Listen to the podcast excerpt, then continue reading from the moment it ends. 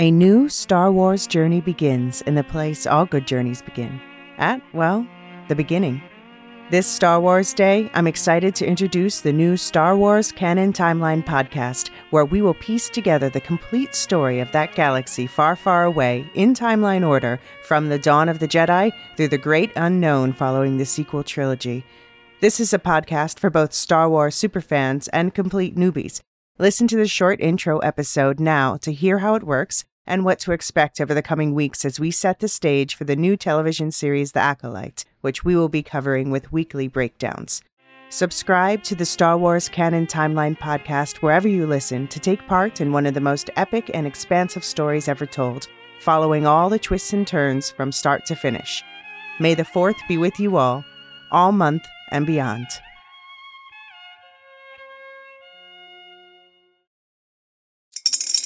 Spring is in the air at Littleton Coin Company, and we want to help you brighten your collection.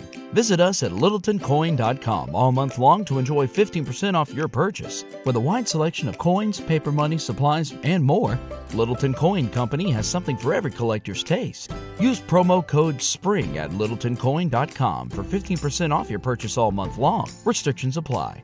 Littleton Coin Company. Serving collectors since 1945.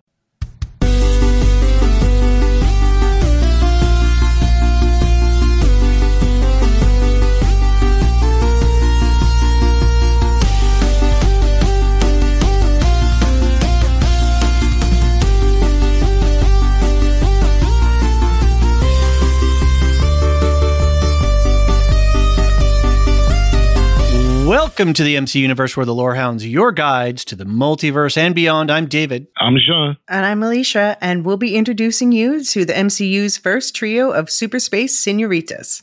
In this podcast, we're going to start off with our spoiler free hot takes, and then we're going to do a roundup of MCU related news, including setting the record straight on some box office issues and some updates on upcoming shows and movies.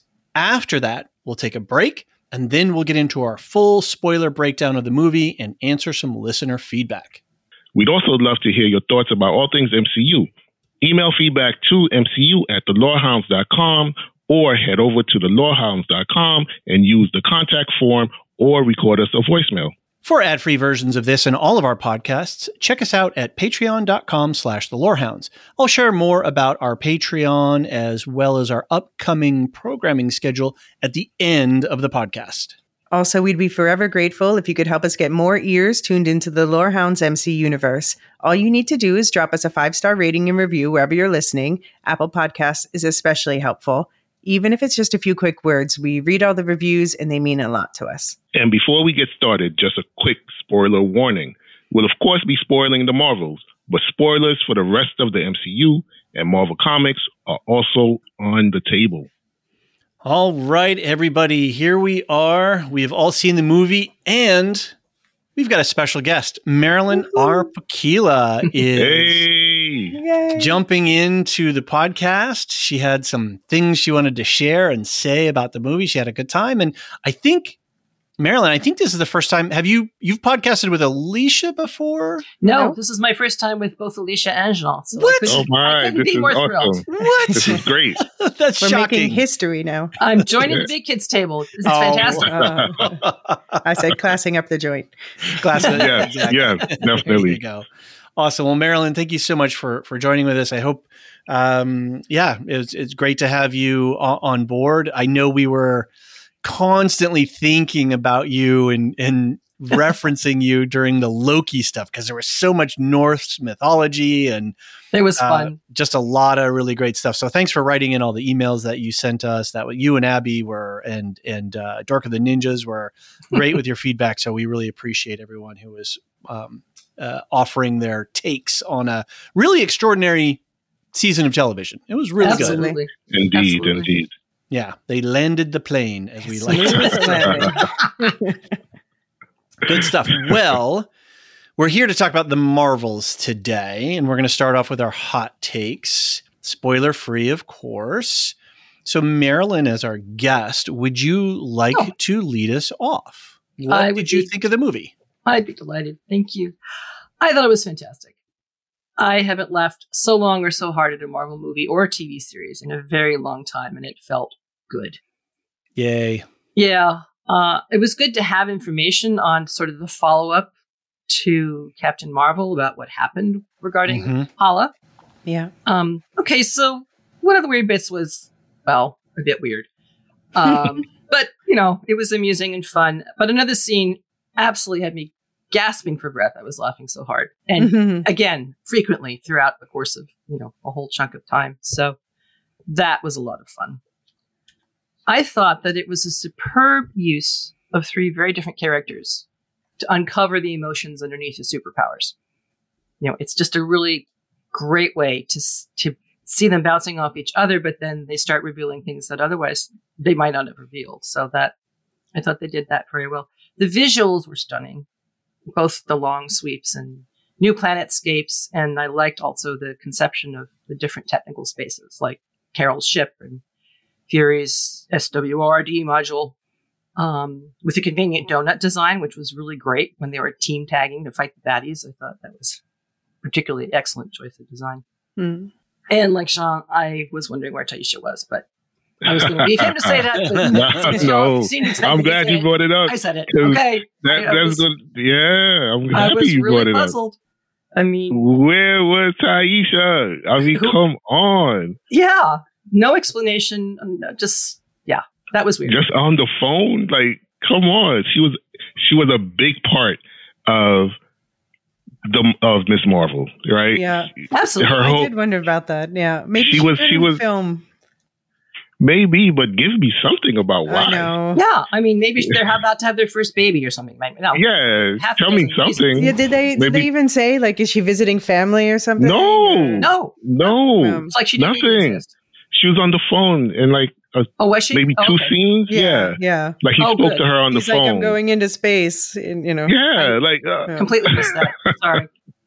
that was that was certainly the the low point for me. Real quick reminder on on Tyesha, who is Oh, well, just in case, folks, Oh. who- uh-huh. just Right. for anybody Yes. who's not fully Right, right. in the picture. okay. The wife of the brother. Kamala's sister-in-law. So Aamir married Tyesha and Miss Marvel, and we didn't get to see Tyesha at all in the movie. Okay, so her brother's wife. yeah. Got it. So she, for such a a, a, a welcoming family, Mm-hmm. um, a loving family, uh, a close knit family, for her not to be seen or even really spoken of, that threw me off a bit. It was just weird. It was, it was, Okay. and that's really uh, the only complaint I had about the whole movie. Yeah. Oh, really? so, so what's your uh, what's your overall take? It was such a cool time. Yeah. It, it was it was a really cool, fun, breezy movie. Something that I really enjoyed. Um, I loved watching the characters interact on screen. Um, I thought there was several standout moments, um, several standout set pieces that they pulled together well. That maybe um, upon hearing and thinking before seeing the movie, that I thought, ah, this could go um, in the wrong direction, but they really, it really didn't go in the wrong direction. Um, we'll get into those things as we as we talk a bit more, but I really enjoyed watching this movie. I thought it was fun. Um, You know, I think it was Elysia. You said everything doesn't have to be Citizen Kane, Right. right? And Thank goodness. yeah, right. And I and I really, you know, thought about that as I was watching this film, and thought about it when I left, and said to myself, you know what, this was really enjoyable. This was a really nice time to to to watch a, a movie and just, you know, escape. Mhm. And I think at its core, that's what you know I want from a lot of the films that I watch. So this was really cool. Right. Yeah. I, I literally laughed and I literally cried. Hmm. Uh, oh my gosh. there were times, there were a couple of times where the feels hit me really hard. Uh, there were times where I was just cracking up and I had was having a great time. There were a couple of WTF moments for me where I was like, "But is that oh, that's a little ex machina?" Um, there were some rough edges around the plot, some some not great acting here and there, but none of it ever took me out. None of it none of it ever eroded the foundations of the the movie for me such that and i went with my spouse. We got a date night uh, we're, we're, out. I'm podcasting from my in-laws basement today in fact. Uh, we got the whole week off for the for the american thanksgiving holiday and uh, my in-laws were like yeah go see the movie go have a date night. So great. So uh, my my spouse who is not an mcu person at all not mm-hmm. opposed to the mcu just not into it just not not her thing she was like, that was a lot of fun. I had a good time. And so I kind of asked her, I said, well, what about this or what about that? She's like, no, I didn't, I don't, I don't know. I don't know who those characters are. I don't know what that means. I don't care. None of that uh, red yarn connectivity to all the other right. MCU mm-hmm. stuff mm-hmm. made a material impact. I think the only there was only one thing where it made a material impact, and that was on the ship. Uh, mm. You know, where some I, uh, we, we don't want to go into spoilers. Anyway, there was just one, and it was the same one that I had. But otherwise, we had a really fun time out at the movies, sitting mm-hmm. in front of a movie theater screen, having a good time. The theater had about a dozen people in it.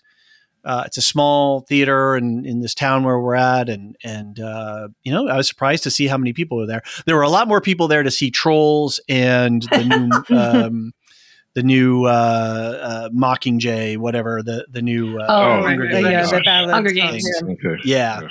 So, but you know, it, it felt like a f- festive little outing, and everybody in the theater. When I walked out of the theater, some other people who had been chuckling and laughing, you know, we kind of nodded at each other. We're like, "Hey, cool! You enjoyed the movie. I enjoyed the movie too." and it was that really great movie going experience. And so I think yeah. the movie on that level delivered and it felt great and it felt great to have a win for the MCU for these characters and like Marilyn you were saying that the way that they worked together the three heroines to illum- it, it, helped to illuminate internal motivations and mm-hmm. emotions mm-hmm. and and that kind of stuff was great and then something that i noticed at the end in the sort of the grand finale of it all was rather than a uh, smash, destroy, kill the evil bad guy. It was a healing.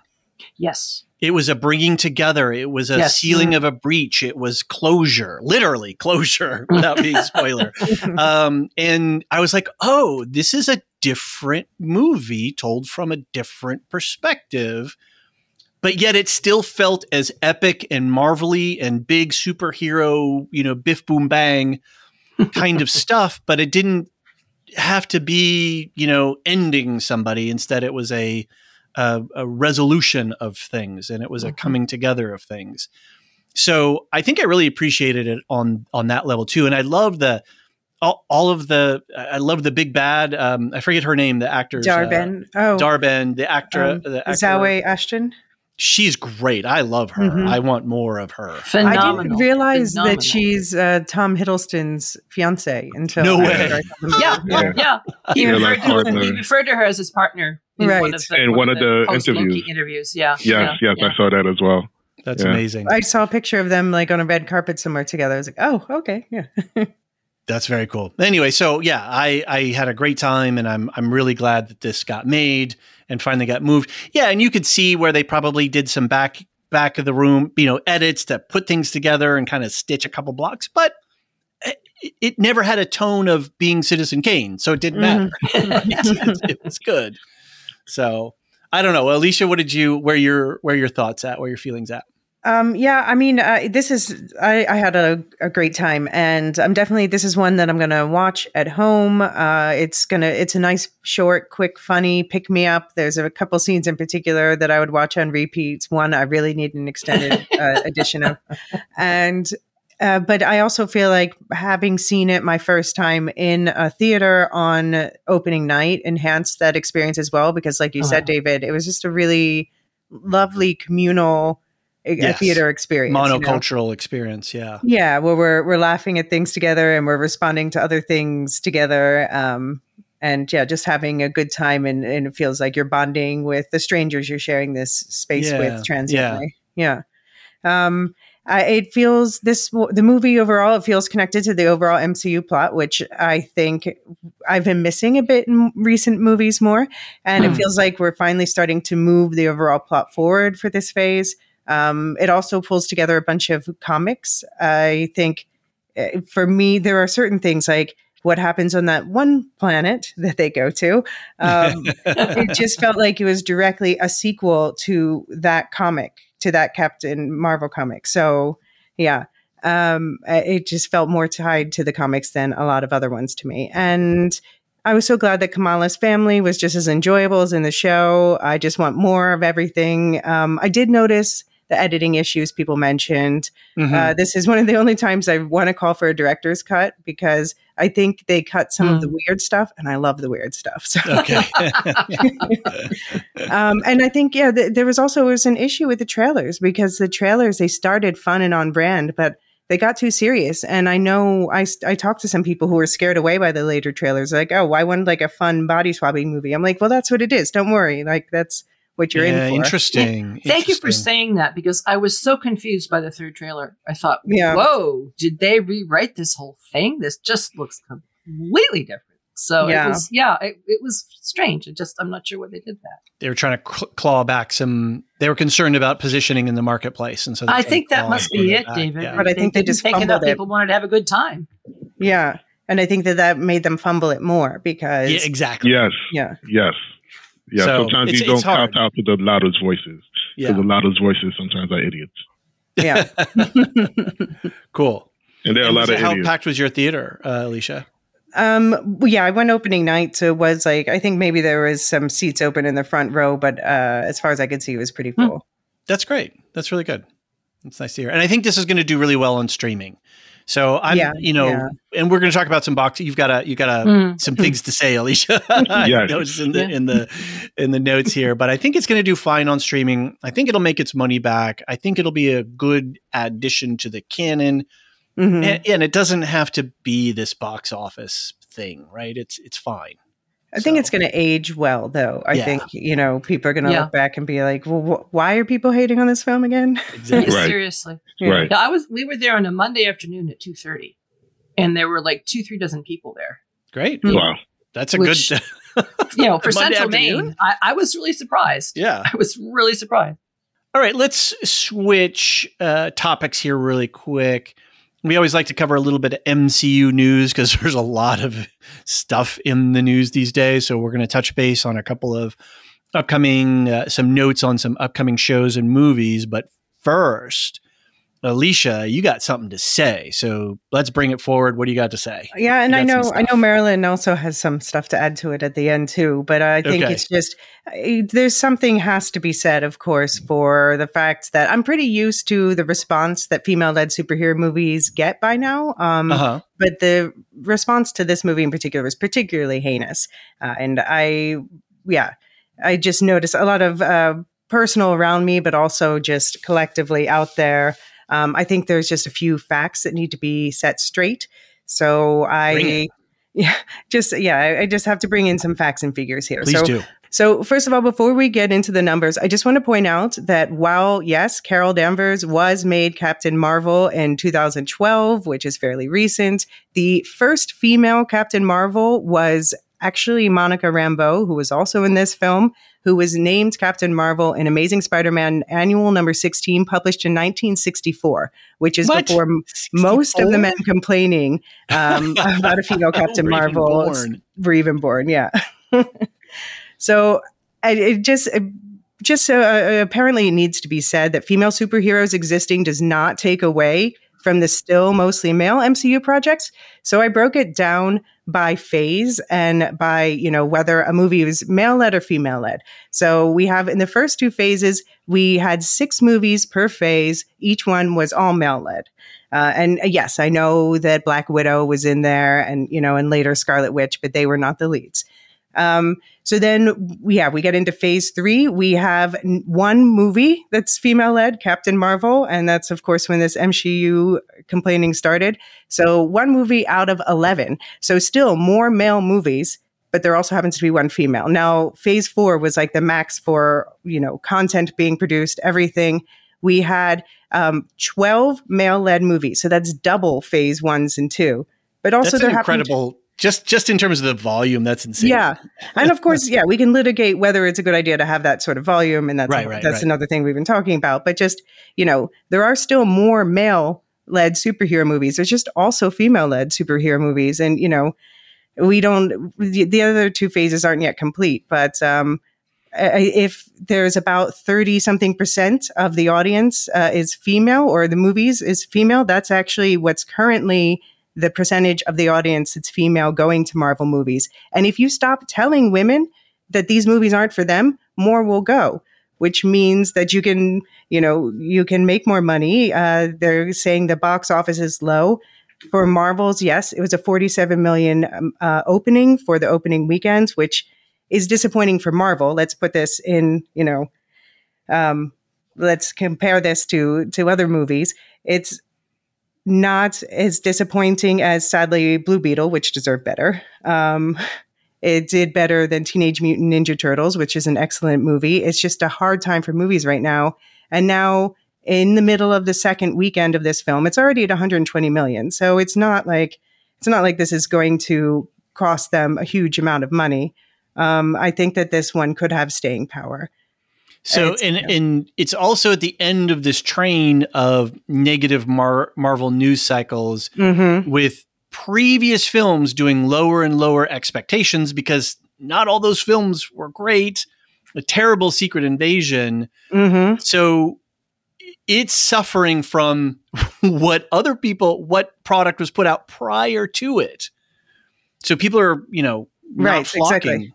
Yeah. Right. So- people people are uh, bagging on the movie even before they give it a chance. Like I had that earlier. Like, oh, you liked it despite it being a terrible movie. Like, have you seen it yet? No. So I love this. You did a whole chart here. You've got percentages and increases and yeah, you know, to- differences. Did you did you do this from scratch? Did you build it yes. all up? Well, I I knew that like I, I knew in my mind that there were still more male superhero movies, so I just had to put it on paper in front of myself. I love the data. but for the record, also the the current Rotten Tomato score is sixty two percent for critics and eighty four percent for audiences. So Hello. yeah, Wow. Do you Wow. think they're ever going to start calculating streaming viewers into all this? Because I really have to wonder if more and more people are just waiting till they can stream it. Yeah, I yeah. I, the problem is that the streamers are very reluctant to share their data, which is one of the big issues in the recent strike negotiations. Imagine that. Imagine my surprise. Well, and this is where we've fundamentally shifted from being an entertainment production uh, economy where you know, ticket sales meant butts and seats, right? Mm-hmm. And you, you receipt you a product was delivered, it was given to this many people. Now it's this opaque tech world, and it you know when you have publicly traded companies and they have a they're trying to present to the shareholder and shareholder value versus the entertainment marketplace it's a completely different value proposition they have no incentive to release those numbers Hmm. because they Yeah. need to look good for a stock market Sure, return because they're a sure, tech sure. company now they're not entertainment companies now And I know the movie theaters are hurting, and they're trying all kinds of ways to bring in more people. You know, the, the expansion lounger seats with Yeah. hot and cold. I hate the, the seat warming thing. I just hate it. it's just awful. Plus, you, you're supposed to select your seat o- online, yeah right? You have to you have to have reserved seats. That just is so strange to me. Yeah I appreciate what- it now because even I though it's always show normal up in a late. lot of other- yeah. Well, there is that. I mean, I do have my favorite seat. I like to be able to reserve it. But on the other hand, I want to be spontaneous about this. Hmm. I don't want to have to, you know, go in online and not that it's a problem in my central Maine mega theaters. I, mean, you know, I will get a seat for just about anything as long as I just don't go on opening night or whatever, you know. Jean, do you have any uh, thoughts or takes on the this question of um, of female superheroes and Yeah, it's, it's all historicity of it BS. all? It's all BS. you know, and and I'm glad that Elysia broke it down in that way with the numbers, um, because at the end of the day, these are people who don't want to see, you know, women who don't want to see black men or women who don't Mhm. want to see Latino men or women, Muslim men or women, um, Asian men or women. Just they don't want to see trans people. They don't want to see anyone who identifies as gay. They don't want anything but a cisgendered white man in these roles. And to that, I say, you know what? I'm not at least I'm not surprised that this was the type of reaction that we got leading up to this movie. I'm not surprised at all. Mhm. What Sadly. I am disappointed in is that there are far too many people who seem to want to take on this role and give it and and make it as if it's valid. Mhm. These are not valid arguments that people are having Yeah. right? I, I don't I don't subscribe to that. I have to, you know, argue my points with racists and misogynists.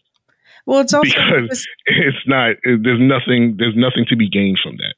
But they, I'm come, they come and find you. That's that's the thing. Is Yeah. you don't want to That- yes. watch this movie, don't watch this movie. That's fine. Like I really Don't don't, say care what you watch, but just like let me have my joy. Don't come like finding me on social media to uh, you know every But that- everything. Every positive opinion I'm paid for, and uh, Right, I don't right. know And- anything. fake geek girl, blah blah blah. And Well, and and you these are. know- Go ahead. Yes, ma'am. we're, Go we're, ahead. we're having a remarkably similar conversation in the Tolkien universe of, Hmm. you know what, folks, the books are still on the shelves. Right? Yeah. If you don't like what you're seeing, don't watch it. Yeah. And as Elysia says, leave the rest of us alone to Mhm. enjoy the exploration, to enjoy the differences, to see ourselves mirrored in a universe that we have Right. long loved and cherished, but, you know, felt kind of on the margins of. And inclusivity doesn't mean you are excluded. Exclusivity. Yeah. Mhm. Right. Right. That's a And- scarcity mindset. That's Absolutely. a mindset of of that there's not enough to go around. And so you have to sort of go into a might makes right uh, style di, you know, dynamic, which is not the reality. no. The reality is there's plenty of entertainment space, and uh, you know if if the the studios recognize, I mean the NFL recognized it.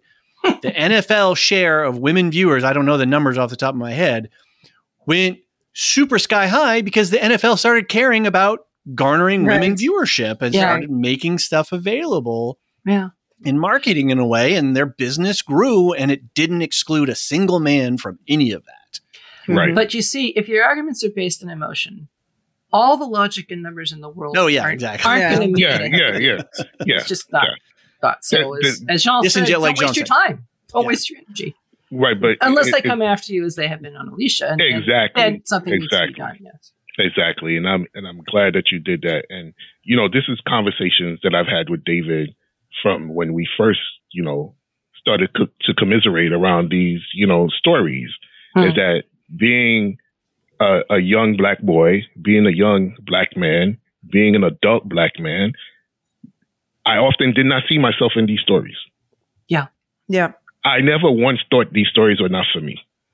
Mm. Mm. And that's the position that I had to take in this Western culture that we inhabit. Definitely. I didn't see anyone who looked like me, aside from maybe Lando. Mm-hmm. And Lando's not even one of my favorite characters, right? but You don't like a cape? yeah, Roguish for you. I, I yeah, think it's so- strutting more. Than yeah, yeah. you know, I love Billy Dee, but Lando's not my guy. But Definitely. I didn't see anyone who looked like me, but I never once thought that I couldn't be. And for someone who has had an entire lifetime of viewing people who look just like them and imagining themselves in these roles to Right. now come to terms and say, hey, this doesn't feel right because this isn't what it should be, kick rocks. Mhm. because it doesn't look like me anymore. Right. Kick rocks. Yeah. Yeah. I mean, you still have your superhero that looks like you. They don't all have to look like you. They haven't disappeared. yeah. But it's Kick so rock. much, it's also about how expectations are set. I had a conversation with a male friend one time about Captain Marvel and Wonder Woman. And he said, Oh, I just think Wonder Woman was so much better because she was so emotional. You know, you could see she was so gutted when this or that thing happened. But Captain Marvel, I mean, she just, she never showed any emotion at all. And it took me a minute to figure this out when I think of all the scenes, you know, with, with Maria and Cat and Lieutenant Trouble and all this sort of thing. And, you know, what I came to the conclusion was look at their two upbringings you know, in story. You know, Wonder Woman was brought up in a culture in which women express themselves fully and completely emotional, etc. It wasn't labeled good or bad. It was just part of being human. And so she had that solid foundation from which to move. And so there was no question but that she would express emotion. Mm-hmm. You know, Carol Danvers, her struggle as a young girl growing up, and then she goes into the military which is completely not about expressing right. emotions unless it's anger. Um, and then she gets kidnapped and taken to Hala and yet another militarized society in which she's being told your emotions are a weakness. Mm-hmm. Yeah, that's a good point. Now, is she really going to emote all over the place with that? I really exactly. don't think so. Exactly. I mean, it could get her attacked, it could get her killed. I mean, it definitely would get her punched up more. So she co- cultivated this demeanor and a little sass, you know, to, to kind of punch back, if you will. But you see her with her, you know, realizing she doesn't know who she is. And the acting was superb.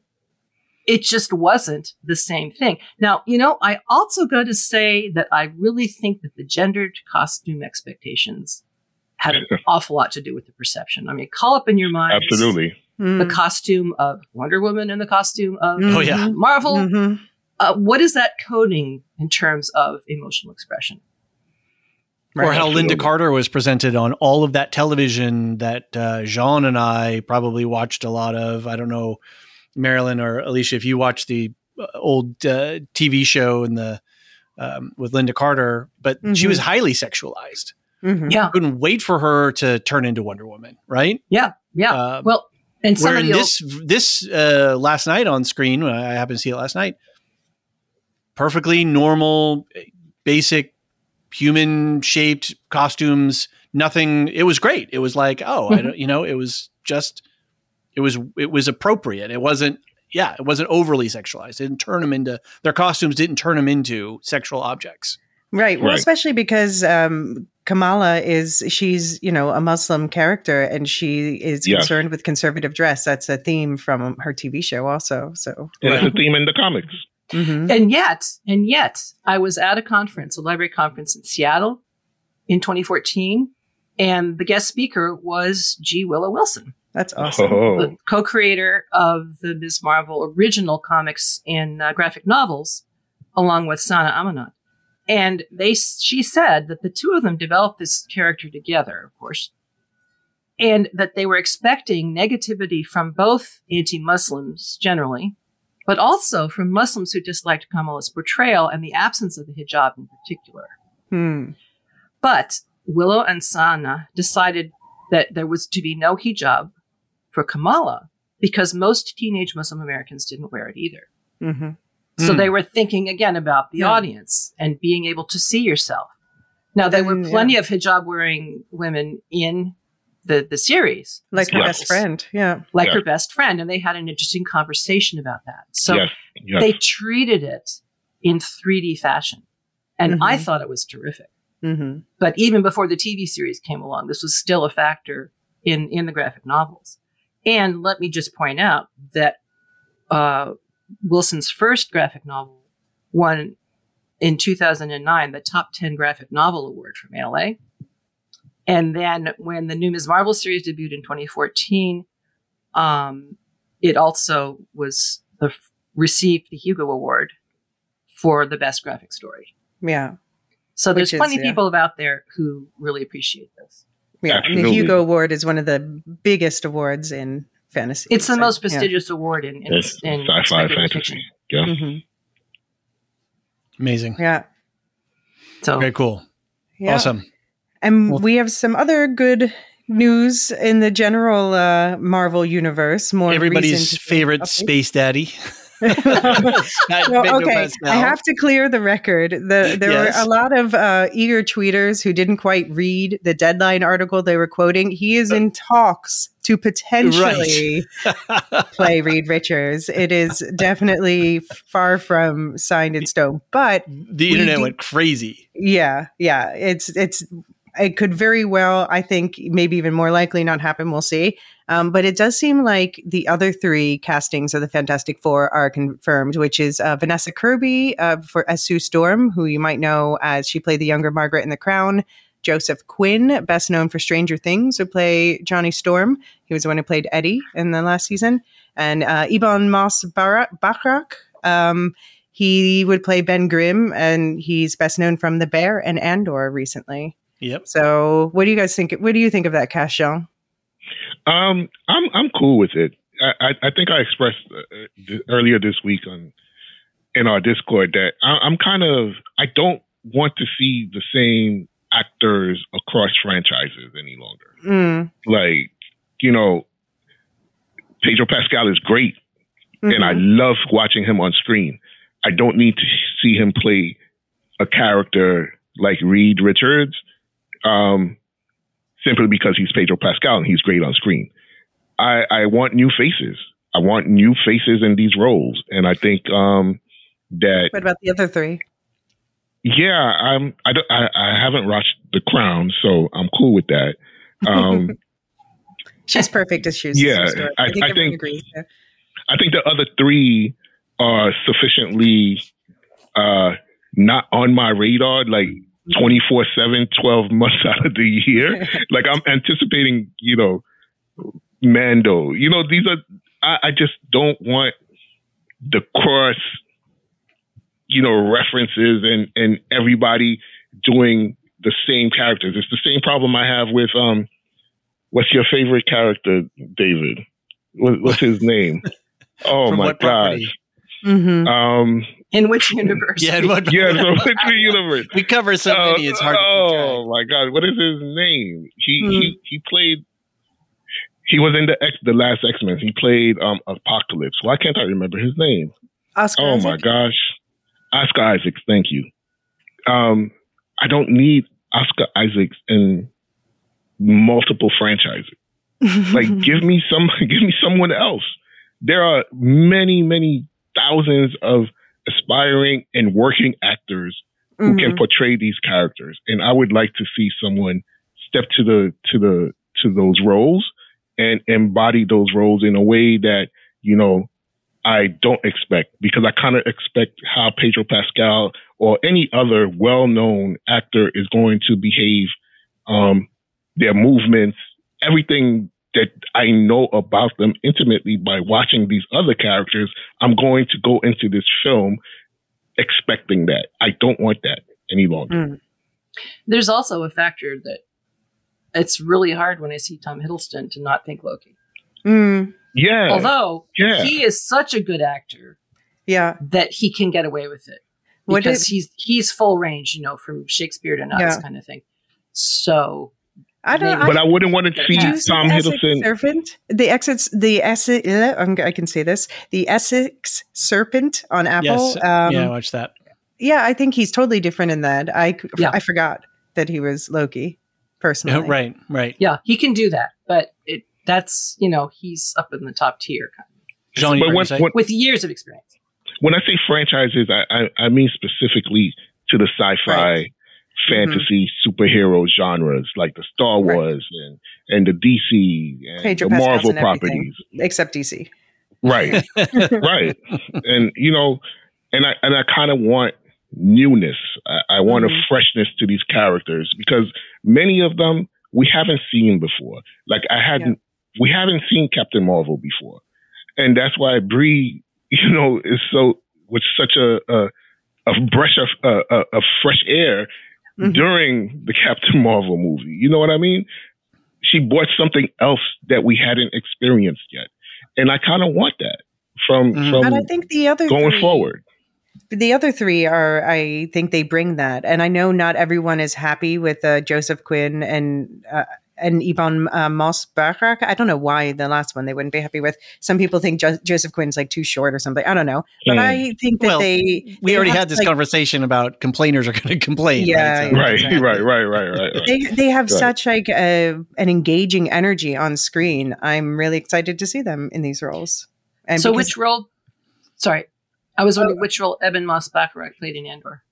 Um he he was the betrayer. Uh, what was his name again? Yeah, in Um, this in the Oh. second uh, in the second set of Arc. three when they were Mhm. on uh, sorry, spoiler for Andor. Right. Yeah, yeah, yeah, yeah, yeah. Oops. Uh, yeah, he was he was there. So anyway, well, uh, fingers crossed. I mean, I can certainly see why they would want to pull somebody like Pedro Pascal. 'cause it's Absolutely, such absolutely. star power, and it's going to bring Yeah. a lot of. And he's great. He's Yeah, he's a yeah. hell of an actor. He's great at what he does. Yeah, So- but I, I want someone who gets me excited about the Fantastic Four because I'm not. I know, I know. All right, so what's Blasphemy. next on our uh, on our list here? Um, well, another casting, it seems like it's officially, unofficially confirmed by Robert Kirkman, of all people, who uh, it was talking in an interview about Invincible and just like dropped that, you know, Steven Yeun plays the lead character, Mark, in Invincible. And he was like, oh, yeah. And he was at a costume fitting to play Sentry in Marvel. like, oh, okay. So that's confirmed. It was long rumored. So Yeah. What's uh, just just a really quick blip on what who is Sentry because I don't know that uh, character. Uh he it, it's such a great character because he has a split personality. Okay. Um, Oh, that I don't want to really spoil spoil Okay. stuff because people also Yeah, call him Evil Superman offhand, but I think, I know that's simplistic. I don't think Okay. he's a he's a direct Superman um you know rip off. Okay. I think Marvel has somebody else who is is Sure, that yeah. in Hyperion. But Sentry is a really um, complex character because he embodies both good and evil. Um, Okay. And he's really, there- I don't know how they will make him as powerful in the MCU as he is in the comics Okay. because he's one of the, the yeah, he's a powerhouse in the comics. Got so it. it. will And be interesting to see. And this is part of the uh, run up for the Thunderbolts. Yeah, he'll be in the Thunderbolts. Yeah. Yes. Okay, got it. Yes. Awesome. All right, uh, Madam And- Web. We have Yeah, a trailer. For. I know, Marilyn, you were excited about the Madam Web trailer. uh, yeah, it really drew my attention. I don't have a clue who, what, where, how, why. I just But Oh. that's that's the important thing is that it draws. Yeah, exactly. so well done. You know, whoever did the trailer, they they earned their their uh, cut that week. Yeah. Yes, they did. yes, they did. So what's, the, I- I what's liked the it. intel on on the title here? Well, she's yeah, she's from the Spider Verse. Um, Okay. She's. I mean, they're changing. This is a it. Sony. This is the So this is Sony. Mhm. This is on the Sony Okay. side. Yeah, yeah. I find all that so confusing. Just give it up, folks. Just give it. Play nice. Yes. Find a big sandbox and play nice. Okay. Look, Marilyn, if you can if you can navigate the waters of the Tolkien IP and uh, who has rights to what, it's it's about the same over on the Marvel side of things. Ah, yeah. Well, that that's ah. my Quaker se- su- secret superpower, okay. but only for one universe. That's about all I have. Enough. Yeah, for. exactly. So, Elysia, you were talking about the Madam Um, Web. yeah, well, yeah. So, so they they seem to be changing some things from the comics. Um, but she's kind she's a clairvoyant, as you can see in the trailer. And well, I don't know what I should say about from the comics because maybe that's a Yeah. spoiler about. Uh, right. about Okay. yeah. Uh, but Jean, I see you made a note about inheritors, and I was wondering the same thing. We brought we talked about this also that they were maybe teasing this group in the last uh, into the spider or uh, across the Spider Verse movie. across Yeah. the Spider Verse. Yes. So it, it's um, you know, it's a great uh Spider-Man Peter Parker arc um that reveals that um, I'll just say this really quick part that the spider that bit Peter was not an accident. This he was chosen, right? Huh. And that is the lore going on um, from this comic um, arc for Spider-Man. Um, and within that, there are a whole other host of nice and juicy tidbits that we get um, that would be spoilerly. So I, I, I will refrain from going into in depth. But just So Peter know, Parker is the Kwisatz Haderach. Yes. Yeah. Sorry. Oh, that's another IP universe there. No, no, no, Yes. no, no, midichlorians. Yeah. yeah, midichlorians. yeah, yeah, yeah, yeah. All of that, all of it, all of it, all of it, all of it. Yes. yes. Moving on. What if season but- two? But what I was just going to say about Okay. that. Uh, so the all the g- women that you see in the Madam Web trailer, they're all Uh-huh. different, like Spider Girl, Spider Woman, all different types of spider people, female People. peoples, Yes. and uh, they're the reason why they're brought together might have to do with Jean- what Sean's talking about. Okay. Perfect. Yeah. Very cool. So, Looking yeah. forward What to if it. season All right. two- What if season two? Uh, yeah. So December 22nd, we found out it's going to debut and then it's going to have one episode. It's going to be nine episodes, one episode per day, daily through Lord. December 30th. right on the holiday season for us. So that's going to be interesting Yeah. from a podcasting standpoint. Did, did you check We'll, out we'll get the- innovative. Let's we'll Yeah. we'll we'll talk later and we'll we'll figure Yeah. out our strategy. I think But we, anyway, you're we going to say kind of we kind of talked about doing a preview and then maybe the season as a whole in uh, the start of the new year. okay.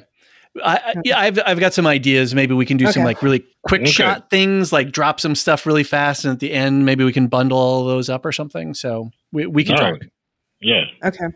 Um, yeah, and uh, yeah. So, you, did you see the trailer? What was your reaction, um, David? I have not seen the trailer. Uh, busy, busy, very busy week uh, pr- prior to the holidays, work, life, all that kind of stuff. So I, I have not seen the Madam Web trailer, nor have I seen the What If trailer. And there was another trailer that was out recently that I didn't get a chance to see, and I'm like, ah, I got, like, I got a lot of watching to do, let alone any other shows. And that I'm that's trying to just the trailers. Exactly. So they're pending. think, they're Joe? pending for me. Yeah, I'm I'm excited. You know, I, I'm, I thought I'm the, double as excited as season. one. Yeah, I'm excited. I, I thought the first season was great, and you know, I'm excited to see what stories they're telling in, in this season, how they, you know, tie into the overall narrative. So yeah, Yeah. Yeah. Cool. So, for anyone who doesn't know, these are stories that take place across the multiverse. So, not in the sacred timeline in Loki speak, um, but in other timelines. But they are, we have started to see them cross over with, you know, each other and with other timelines. So, it seems like there's going to be some uh, importance going forward. Uh, and they're just like a lot of fun because they're all what if things just happened differently and everything was different. Well, I think Um, we could put a pin in that too, because we had the multiversal stuff, right, with Avengers and whatnot, and now we had something in this movie that touches on Yeah. Mm-hmm. that. So you know, they're they're laying a lot of work for us to have this multiple This the- different kind of world. This is the multiverse saga. Absolutely. Yeah. Exactly. Yeah. Yeah. Yeah. Cool. So yeah, we'll go through the episodes. They're not 100% the ones we've talked about in previous, uh, but we'll talk about it more in our season one preview. Sounds Cool. good. Cool. Awesome. And last but not least, Wonder Man. Not canceled. Okay. there was rumors going around um, that it that it had been canceled, and now we've heard that it's going to resume filming after Thanksgiving, and it's going to be the next Marvel spotlight, like Echo. okay. Is Wonder Man part of the Thunderbolts as well? No. no. Okay. He- he- I'd say Just that what I thought. definitive. That was definitive. For But he- sure. I don't. But I, I don't know what they're doing. Yeah. But it could be like uh, I think it could be a launching point. I'm wondering if we we have an idea we're going to get Vision Quest in the future, but I'm wondering if uh, Vision could somehow be tied to this, and it could be a launching point for West Coast Avengers. What do you think, Sean? Jean? Uh, yeah. Um, I don't, I don't know how to how they're gonna do this because Mm. he's a very uh, but yeah, he's just a very hard character to. I would never have thought to see on screen because it's difficult with his backstory. So Okay. yeah, it's a really difficult um, backstory to to sort of shoehorn and, and present as a as a narrative. So I'm Mhm. really um, fingers crossed that they pull it off because I like But they- I like Yaya. Th- Yeah, I was just going to say they've got Yahya Abdul Mateen the second uh, as cast as Wonder Man, and I'd watch Yeah, him yeah. read a wet phone book, you know, in a in a, in a dank, so I don't know, just something ridiculous. I'd watch that guy do almost anything. yeah. There you go. So Um, yeah, no, I'm excited. I'm excited for it though. I'm still excited for Mhm. it. Okay. Yeah. Cool. And the first Well, two hey. episodes are going to be directed by um, the director of Shang-Chi, who was going to be the director of Yes. Kang Dynasty. So Yeah. yeah, so Destin Daniel Cretton. Um, so that now everyone's all a buzz about what's up with Kang Dynasty because now the writer and the director have both been removed from the project. gone. Yeah, Right, not I- exited MCU, just exited that specific title, that that that particular Right. movie. exactly. And He's still directing over- stuff for. Well, now he's moved over to Wonder Man. Yeah. right, um, exactly. So, But I still think like the same person who said that uh, that Kang Dynasty was probably canceled is also the same person who said Wonder Man was probably canceled. So let's just all like take a breath and just wait Right. and see what happens. we'll wait and see. We'll wait and Yeah. see. Okay, well, 50 some odd minutes into this podcast, we've not talked yet about the. Marvels. we had things to say. We had things to say. Let's take a quick break. And when we get back, we will get into our spoiler filled review.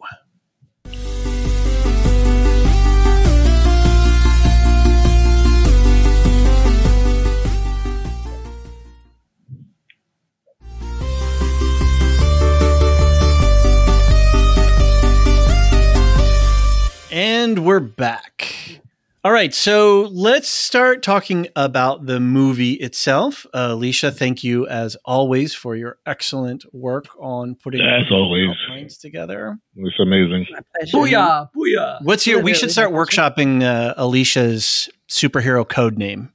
Ah, you want to know my, dynastic digits. you want to know my Dynamic Potawatomi name? digits. Yes. What? Yeah. It's would be Walks. Tall Woman. Say it Really? again? Walks Tall Woman, Kenosikoi. Walks tall woman. There Which, you go. um, by the way, I'm five foot two, uh, 157 centimeters. And it's still a very appropriate. Exactly. Exactly. All right. well, there was there was the point actually. Yeah. Yeah. Excellent. All right. So uh, I guess you have us starting off with doing a roundup on our team. Whoa, we're a team. Oh, I'm so excited. Is that your Uh, Kamala Khan imitation, David? That, that is. So Hi. let's. Besties, finger no, guns. no, we're not a team. when she was regretting doing the finger gun thing, uh, that was Right. such a charming moment. That was so cute. I loved it. All right, so let's uh, kick off with Carol Danvers, aka Captain Marvel. Yeah. So, I mean, obviously, check out our preview app for the recaps of the character stories up to this movie. Um, but we pick her up here leading a lonely life as the so called annihilator with way too many powers. Yeah, What did you think With of her her, in cat. this movie? And she with was her like cat, with her cat. Well, well, her cat. sorry, Flerken. With her Not a cat, Flerken. it's a Yeah. Flerken. Yes. which which So apparently very much a apparently Brie Larson, uh, Brie Larson is deathly allergic to cats. So uh, Oh. anytime Oh. you Is see that why her they with a CGI'd? cat, I did not know that. That's yeah. funny. What did you think of her, David, in this movie? Did you uh, how did you enjoy her in the mix? by and large, I thought she it was good. There were a couple of times when Brie felt like her acting was a little bit phoned in. It was a little bit sort of not there. But then there were other times where she really knocked me out, and there was some really great stuff. I'm was really glad to see the storyline come around in terms of what happened, why she was away this idea that she really screwed something up badly like Hmm. badly badly like this you are the cause for all of these other things happening there wasn't a lot of consequence but i, I mean in this movie it's not citizen kane so we're like we're, we're Mhm. trying to you know resolve some stuff but i i liked the fact that that she was dealing with the fact that her superpowers she thought she was doing something right and it actually had a whole bunch of unattended consequences, which is what we had to get resolved and healed in this movie. Mhm. So I really appreciated uh, having Brie Larson stuck in there in that and having to grapple with that. So very cool to see her um, uh, uh, dealing with that, and and yeah, and then just the whole thing of her interactions with Kamala and with with Rambo and Fury yeah, it was fun. I, I, I Mhm. she was great, and and I, I the, the turning it around on her head with well, I don't know if that's the right turn of phrase, but taking her from this very OP character and then making her a princess of this planet because Right. of a marriage of convenience was a really fun way to sort of shake up the snow globe and like twist our expectations around who she is and, and how she has to operate. I'm I'm bummed that we they cut a whole musical number with the three women on that planet. like, oh, gutted. That would One be an reason- awesome YouTube release, right? Just Yeah. release That that song Yeah. As a you know as Yeah. a standalone Yeah. thing. So Or director's cut. Is Yeah. Mhm. Elysia keeps hoping for. Yeah. And uh, meanwhile, then we also had Monica Rambeau uh, doing all the space investigations. She's no longer the little kid that Captain Marvel once knew. She's now working for SWORD, uh, which stands for Sentient Weapon Observation and Response Division, because that happens to spell sword. and uh, she has. It seems like she's really developed her phasing powers since we last saw her in WandaVision. Um, yeah, uh, what did you think of her in this film, Sean? Um, I, I, she's yeah, Monica's great, man. She's one of the the best characters that that Marvel has, um, comic book wise for me. Um, you know, she's gone through a lot of iterations as I've you know read her um, throughout my years. Um, but she's always been really super relatable and um, also really uh, it, it's always been awesome to see a, a super powerful black woman Mhm. in, in in in the page and to see it come across on screen um, right. was really cool as well. Um, and I think that I like that she didn't at first. You could see that she had more control of her powers than when we last saw her, but Mhm. also was kind of holding back, like Right. throughout the the movie. She was reluctant to do things like when at the point where she says she couldn't fly yet, right? Mhm. So it was still like she was still learning about how to control her powers and whether that was because she was afraid to or whether she just genuinely did not know how to. I thought that was Mhm. refreshing because we don't get a lot of the, those sorts of scenes in um, some of the MCU movies. Um, so it was really cool to watch her, you know, work through those things, especially given how the movie ended, um, to see her come into her full being and, and really understand that, you know, I can do great things and I can be super powerful. And it, it was really nice to see. I, I really enjoyed her character. Black girl magic. Yeah. Uh, yes, Girl Magic definitely. I kind of okay. Can I ask? Did you did you guys cringe at that line, or was it just me? No, I Um, No. I was I didn't. I didn't cringe. I didn't cringe. For me, it was then- like the moment when they had all of the women gather together in Endgame. Yeah. and it was like, oh look, women, this one's for you. Like, Mm. yeah, I think that one was a little more clunky though. yeah, okay. Yeah, I, I thought Okay. so. I didn't. I didn't get that feeling that I got in that move in in Endgame. So I Hmm. didn't get that feeling. Um, Okay. But maybe. I mean, it was funny, but well, it was kind of a Nick Fury toss off. yeah, yeah. Mhm. He's just like I think it motivate. was more about him. right. Let's go. than- Right. Yeah. Yeah. Right. One of the things I really liked about Monica was contrasting her with Carol mm, Yes. and Yeah. seeing, you know, the sort of the next generation and how the whole questions of gender have shifted now. And so we have different kinds of questions in terms of how are you functioning? What is your role? How are you working with other people? And uh, what, how are you fitting into your, your place in the whole scheme of things? And it goes Just- back to to what you were talking about earlier when you had your friend who said, you know, how can comparing Wonder Woman and, and Captain Marvel Yeah. and saying she's devoid, Captain Marvel is devoid of emotion, where Yeah. you can see that Monica very clearly is not devoid of emotion, especially when it comes to, uh, you know, Captain Marvel herself. Like their relationship is emotional.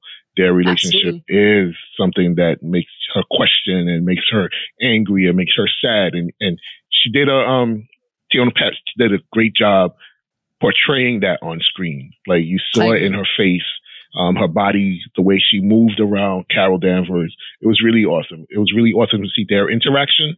Um, because I was afraid that, that going into the film, I was afraid that they wouldn't, um, have this sort of context to their relationship.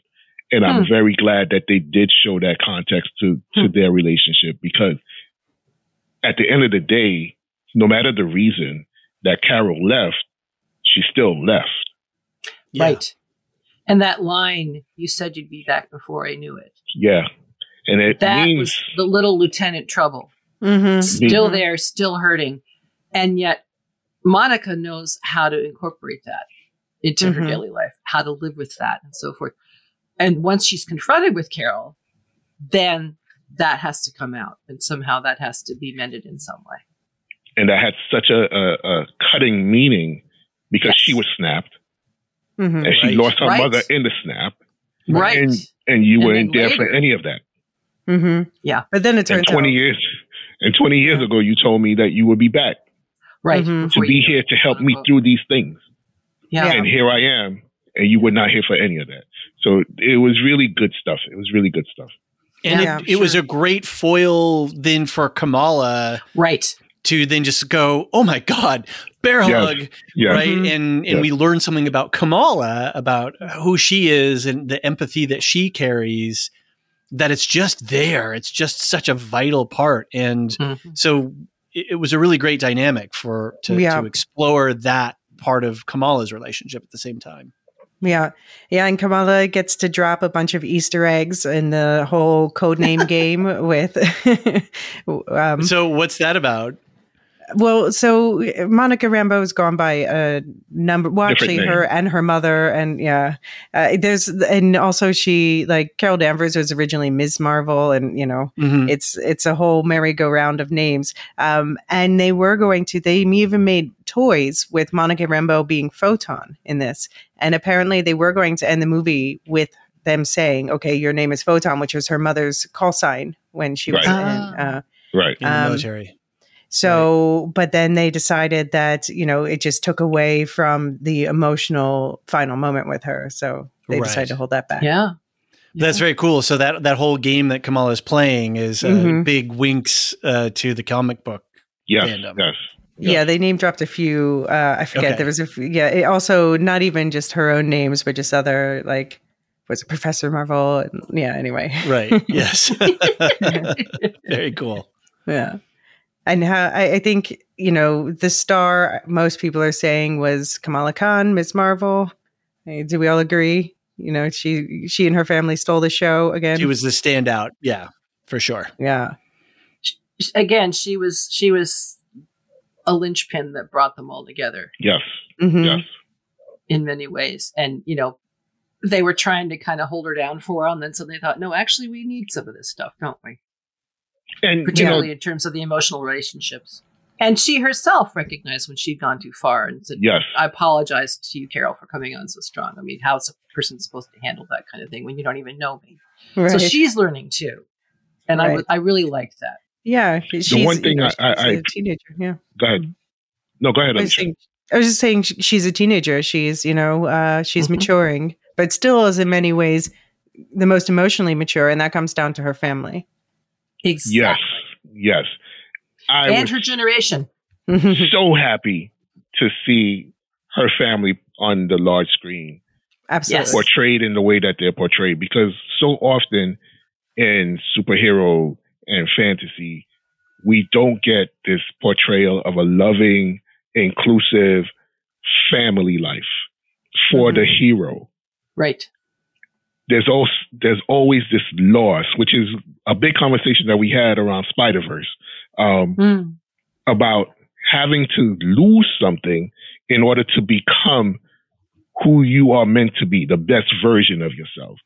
And the Khans are totally the opposite of that. Her family is her rock, and they love her unconditionally. She loves Yeah. them Mhm. unconditionally, and it shows. And her mother and her father and her brother are there with her every step of the way and you Mhm. could just feel like it just felt right to see Yeah. that portrayed on screen. And I'm so happy that they did that where we don't have this, you know, she lost her mother or she lost her father or her brother was was was killed or you know, some It tragedy that be a happened. Peter Parker event. Yeah. Doesn't have to be. Doesn't have to be. Doesn't have to be the canon event Mhm. where you lose something hmm so grave, so important in your life that it propels you forward to become the great person that Out you of were pain. destined to be. hmm Right. A, a pain, a trauma. Yeah. Taking a Mhm. trauma. Jean, Jean, you're ringing so many bells for me because this is the classic trope of the Bildungsroman, the, the youth growing up, you know, or, or the Harry Potter story, where yes, you have to eliminate the parents Yes. so that the kid Yes. can be the focus of attention Yes. and learn all these lessons. In Tehanu, we see something quite different. It's not sacrifice to grow and to gain. That is Mhm. frowned upon.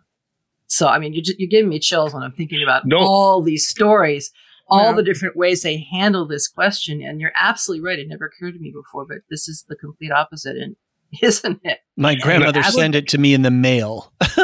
Right. Yeah. Right. Hello? What? Excuse me? You didn't It- have to, you know, go on a trek and lose half the team and to find the bangle? and and it's you know really clear that this is for me being you know Haitian American born born in the states grow grew up with you know Creole English French you know and all sorts of patois going on in, in my life as a as a child right? This idea that you have to you know lose a part of yourself your family life is foreign for me. Hmm. it, it's not it, it doesn't hold weight for me that is a very western protestant type of attitude of looking at family like you grow But I don't know. I think it's just like it's it comes from the northern, especially places where you know it was just a Yes. hard fact of life. yeah yeah You would starve Definitely. and die. it's very And- Puritan Yeah. Well, It's very Puritan Well, in- you were in Viking, being. or- yeah, yeah, Even quicker with the Norse sagas. yeah. Um, right but also, but from from a psychological standpoint, the healthiest people are the people who come from uh, you know well supported environments, and we should be celebrating this more on screen, and you know Seriously. encouraging. Yeah, this. This, this, yeah, This is what we, these are the people we want to be our leaders. Like, So- you- Possible to have drama in other ways. yes absolutely absolutely And it's possible so to be tested in other ways. Bring Right. this full to bring this around then too here's brie larson here's captain america or captain marvel who did suffer a trauma to gain power. Hmm she's living the you know this lonely existence out in Right. space. Yes. With her Flerken in her it's a cool a cool pad right? She's got it all dialed in. It looks like a very comfortable place. Totally want to hang out there but then along comes Kamala, who's from a big fam, you know, family with that's is vibrant and alive and and a hug loving and and expression. kisses. And what does she do? She's like, not at first she fangirls, but then she like Mhm. deals with that. But then, yeah, she's empathy, she's love, and it's just like I, I'm not gonna stuff my feelings in my, you know, a way to hide them. Mhm. I'm gonna be out here with you, connected to you, and shower you with this attention. Yeah. And Mhm. and that's what that's what Captain Marvel needed Yeah. to be brought back Yes. in. And Yeah. she Not only for that. everywhere. Yeah. Not only to be brought back in, I think sh- Brie Larson needed this to get back to that place and that event for which she was named the Annihilator Mm. Right. Yeah. Mm. and deal with the deep emotional layer of that, which I plan on talking about later. I can talk about it now. Well, well, and and then what does she do? The the heart is you know the sun is dead and cold or dying, and Right. she Mhm. reignites it. She reignites Right. the heart. yeah, Yeah. It's a great Yep. film, man. It was really good stuff. Yeah. it's real good stuff. I'm just saying, it's, Yeah. there's a lot of good stuff in here. There's a lot of good Yeah, stuff in here. So yeah, no, I thought I thought it was a lot of fun. They had this whole, you know, just don't like think too hard about the whole cosmic quantum entanglement. We've been talking a lot about quantum entanglement. This is, you know, we've got Kamala. Kamala, sorry, has her hard light pow- uh, hard light powers, and um, we have I'm going to call her Photon with her, you know, phasing powers, and uh, you know they all have sort of these energy light based powers, and they um, just have so anytime they're using them at the same time, they swap places. And that was just everything around that. Like the whole montage was just so much fun. Where like with Kamala's family's getting involved in their living room. Goose is getting like carried around with them, and he's just like swallowing these Kree soldiers one place, spitting them up another place. And Nick Fury's just there in a chair the whole time, like, what the fuck's going on? From a storytelling mechanic standpoint, the movie did a really good job of introducing us to the the big bad, setting up some personal stakes for our primary characters, and then boom, getting us right into the action, setting up the the complexity of the entanglement, and then give and delivering on that so and training us so that when we do later when they have to figure it out and figure out how we're going to work together we as an audience already fully understand the mechanics of of what's involved who cares about Right. the you know the the photon wave with the inverse coupling of the photonic you know trans whatever we just mm. know that if they use their powers this thing happens And- Simultaneously. Yeah Elysia pointed Yeah. this out. It's very important to catch that little line as long as we're using them at the same time. right right at Right. the same time yeah right. Because people were complaining it was inconsistent. Like, no, it's because Right. they weren't, it has to be at the same time. Yeah. Exactly. So How really, would you really good job on Nia DaCosta's uh, uh, storytelling standpoint of, and who's the, who's the script writer who wrote this one? Um, Elysia, do we have that? Uh, it was there's there's like four, so we yeah we talked. Okay. uh, we went. They'll bring something different to the Well, table. anyway, we I talked mean, about that in the preview it was- episode. Yeah, yeah, and and so bringing that together, and then the way that they're plus then they're editing, right? Because we know that they did a lot of chop and change on this. So the Mhm. way that they brought that around, and that gave us that sense of entertainment. Hey, this is going to be a good time, and this is really funny. You know, when they're in the space elevator going around in circle, and then in in the Khan family living room, it was a, it was a really great slapstick. It was a slapstick, mm-hmm. Yes. a, a traditional slapstick style sort of thing, and I think that's what gave me a lot of the energy of, oh, this is going to be a fun romp because they didn't Yeah. waste time setting that up and then getting it. Just they went straight into it as fast as they could. Yeah. Yeah. I like Yeah. this approach to this kind of swappingness better than how they handled it in Loki. Mm-hmm. okay. I found that Loki was much more opaque. And it Mm. really took me a while to figure out what the heck is going on. Which, you know, on the one hand, that's fine. A lot of people like that. But here it was quick, it was upfront, you knew right away what was going on. And it was amusing. hmm Right. Now the the visuals, Loki, you know, time Right. I mean, that was phenomenal. Yeah. You know, that, that that particular device. But I just found it easier to follow this throughout than I did some of the Loki stuff. So, and that's do you guys interesting too, because um, they had 100. And, f- well, this movie times out at 105 minutes, where we Mhm. had six episodes of Loki. Hmm. You know, which were pushing 40 to 50 minute episodes. So, Mhm, mhm, you know, what you can lot do, time. Yeah. a good tight movie can deliver so much on plot Mm. and character, Yes. And motivation, all of those kinds of things Yes. when it really knows what it wants to say. Yes. Right. Yeah. And I, I really liked how they also tangled their memories using that device, that Kree device, and Sure. you know That Carol great. just can't help Yeah. but think about these Yeah. things, and that's how that's how Monica finds out that she did go back to see Maria before she died, Right. and um, this is how they end up being forced to talk about things that it wouldn't feel natural for, especially Captain Marvel as a character to just say she's Yeah. not that type, Right. and now she's forced to confront it. Yeah, so I thought that was some good writing. Very good.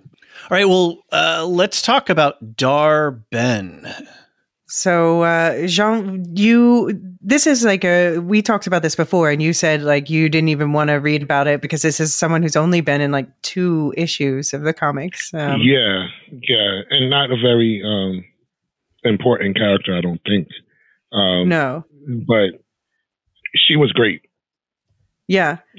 I like think she was a great villain. She was a great villain. just- It- I could also just like stare at her face all day. So that's one thing. But also, I, I think yeah, she just has a really captivating face.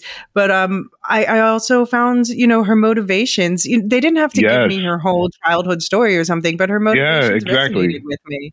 Exactly. I she was understood, yeah. she was a great villain. She had a purpose. She had a plan. She had a reason.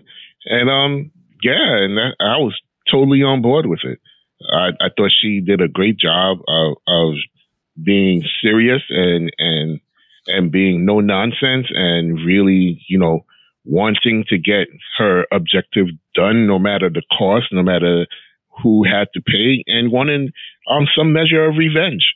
Um, and that was really cool to see. Uh, uh it, it wasn't like this universe shattering Mm-hmm. drama, right? Yeah. Like I'm not. I don't want to take over the world. I don't want to take over my galaxy, the universe. I don't want to end everything.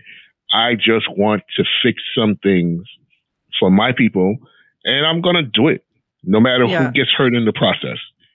Yeah, so this, Um, the story of her is like completely different in those two comic issues, but there's still, you know, it was a male Dar-Benn and and they co-ruled with someone, but it was it was sort of it was the idea was um, I'm going to take back justice for my people and then get killed two issues later. But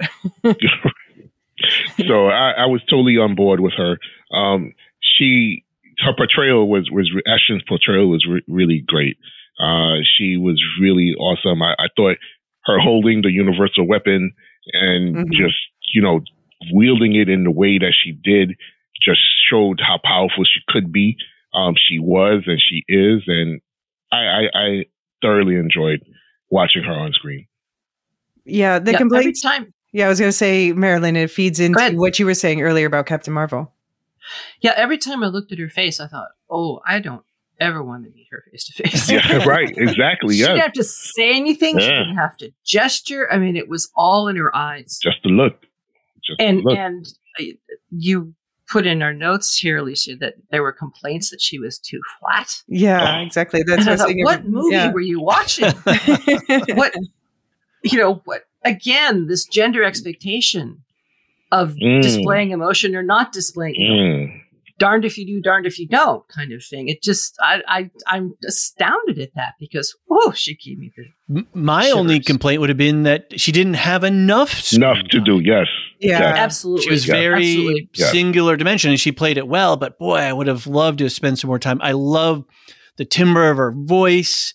I Mhm. love Zawe Ashton's uh, just like you were saying, her look and her presence Yeah. on stage. The fact that she's a, st- I, I love it when stage actors come on screen right. because the way they comport themselves, the way that they hold their physical body in some ways, and the way that they speak, you can really think, wow, this person on stage would be a powerhouse. I would Mm. love to see her in some Mhm. live performances. I just couldn't get enough of her. Yeah, and and again, her backstory, you know, PTSD, deep grief, Yes. and this deranged, utter conviction of the rightness of her course of action, Yes. Mm. which ironically was exactly the sorts of things that Carol was displaying Yes. when she went and Mhm. did what she did. Good Mhm. point. It's- nice they're- they're like mirrors there. of each Twinning. Yeah, Yeah, exactly. absolutely. totally. And in the And, opposite, and the very too. fundamental violence begets violence. Mm. yeah, right? And actions have consequences, even if you're a superhero on, on the quote unquote good side. Yeah. yeah, Yeah. And it, where the tables turned, they might have found themselves in the same opposite positions. Right. I would think so. Yeah. when the when so. when we have the flashback scene of the annihilator annihilating and we see captain marvel there with the glowing eyes and you know the sort of on fire persona you really got the sense of like oh yeah right this is we we got Car- you know we got her story on the other side well yeah Mhm. Right. it was Well, a really her- great way to Yeah, her killing the universal intelligence or the supreme intelligence is like um it's like Sylvie and Loki killing the time Yes. Mm. Yes. Like she's doing Mhm. it. She's like I want to set everyone free without fully thinking through all of the consequences because The w- you don't know what the consequences are really. What you know, there's always going to be massive consequences. So a little more than a touch of revenge there for Carol. Mm. Yeah. Yeah. Yeah. And understandably so. She was kidnapped. She lost six years of her life. She didn't know who she was. They used her. And that incredible line from the movie, which made me stand up and cheer in the theater. I've been fighting my whole life with one hand tied behind I'm me. about that. Mm. What happens when I'm finally free? Mhm. Mhm. That's the women's movement in a nutshell, right there. Right. Period, Yeah. paragraph, end of Yeah. story. It was brilliant. And the flip side of that is your actions still have consequences. Right. Mhm. Yeah. Yep. So I do have to say one thing that I hoped was in the movie and wasn't was any reference to the Ten Rings. so we have we have the universal weapon slash it's been previously called the Cosmi-Rod, and so that was the same staff that was carried by Ronan the Accuser and I Guardians of the to call I it the recognized Cosmos it. I recognized it. Yeah. I was so proud of myself. What were you saying, Jean? I refuse to call it the Cosmic Rod because it's not. I'm sorry. No, I'm not going to go there. No, no, no, no. no, your no, no. your exuberance is warranted. It, it's okay.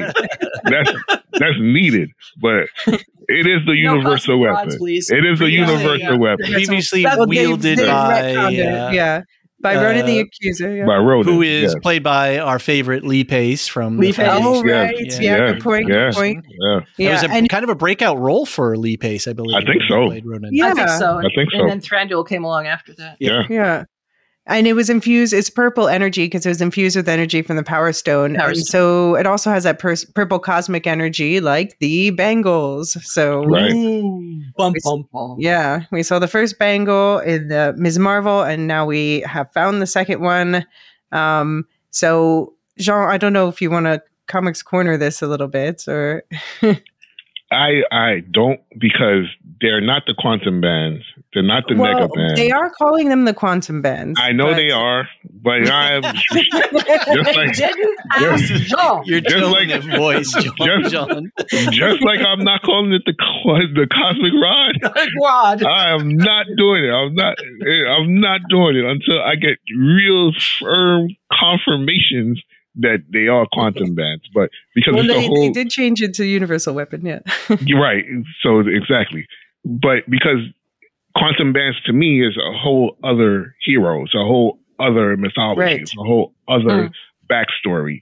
So um they could presumably, you know, recount some things, but up to this point they haven't.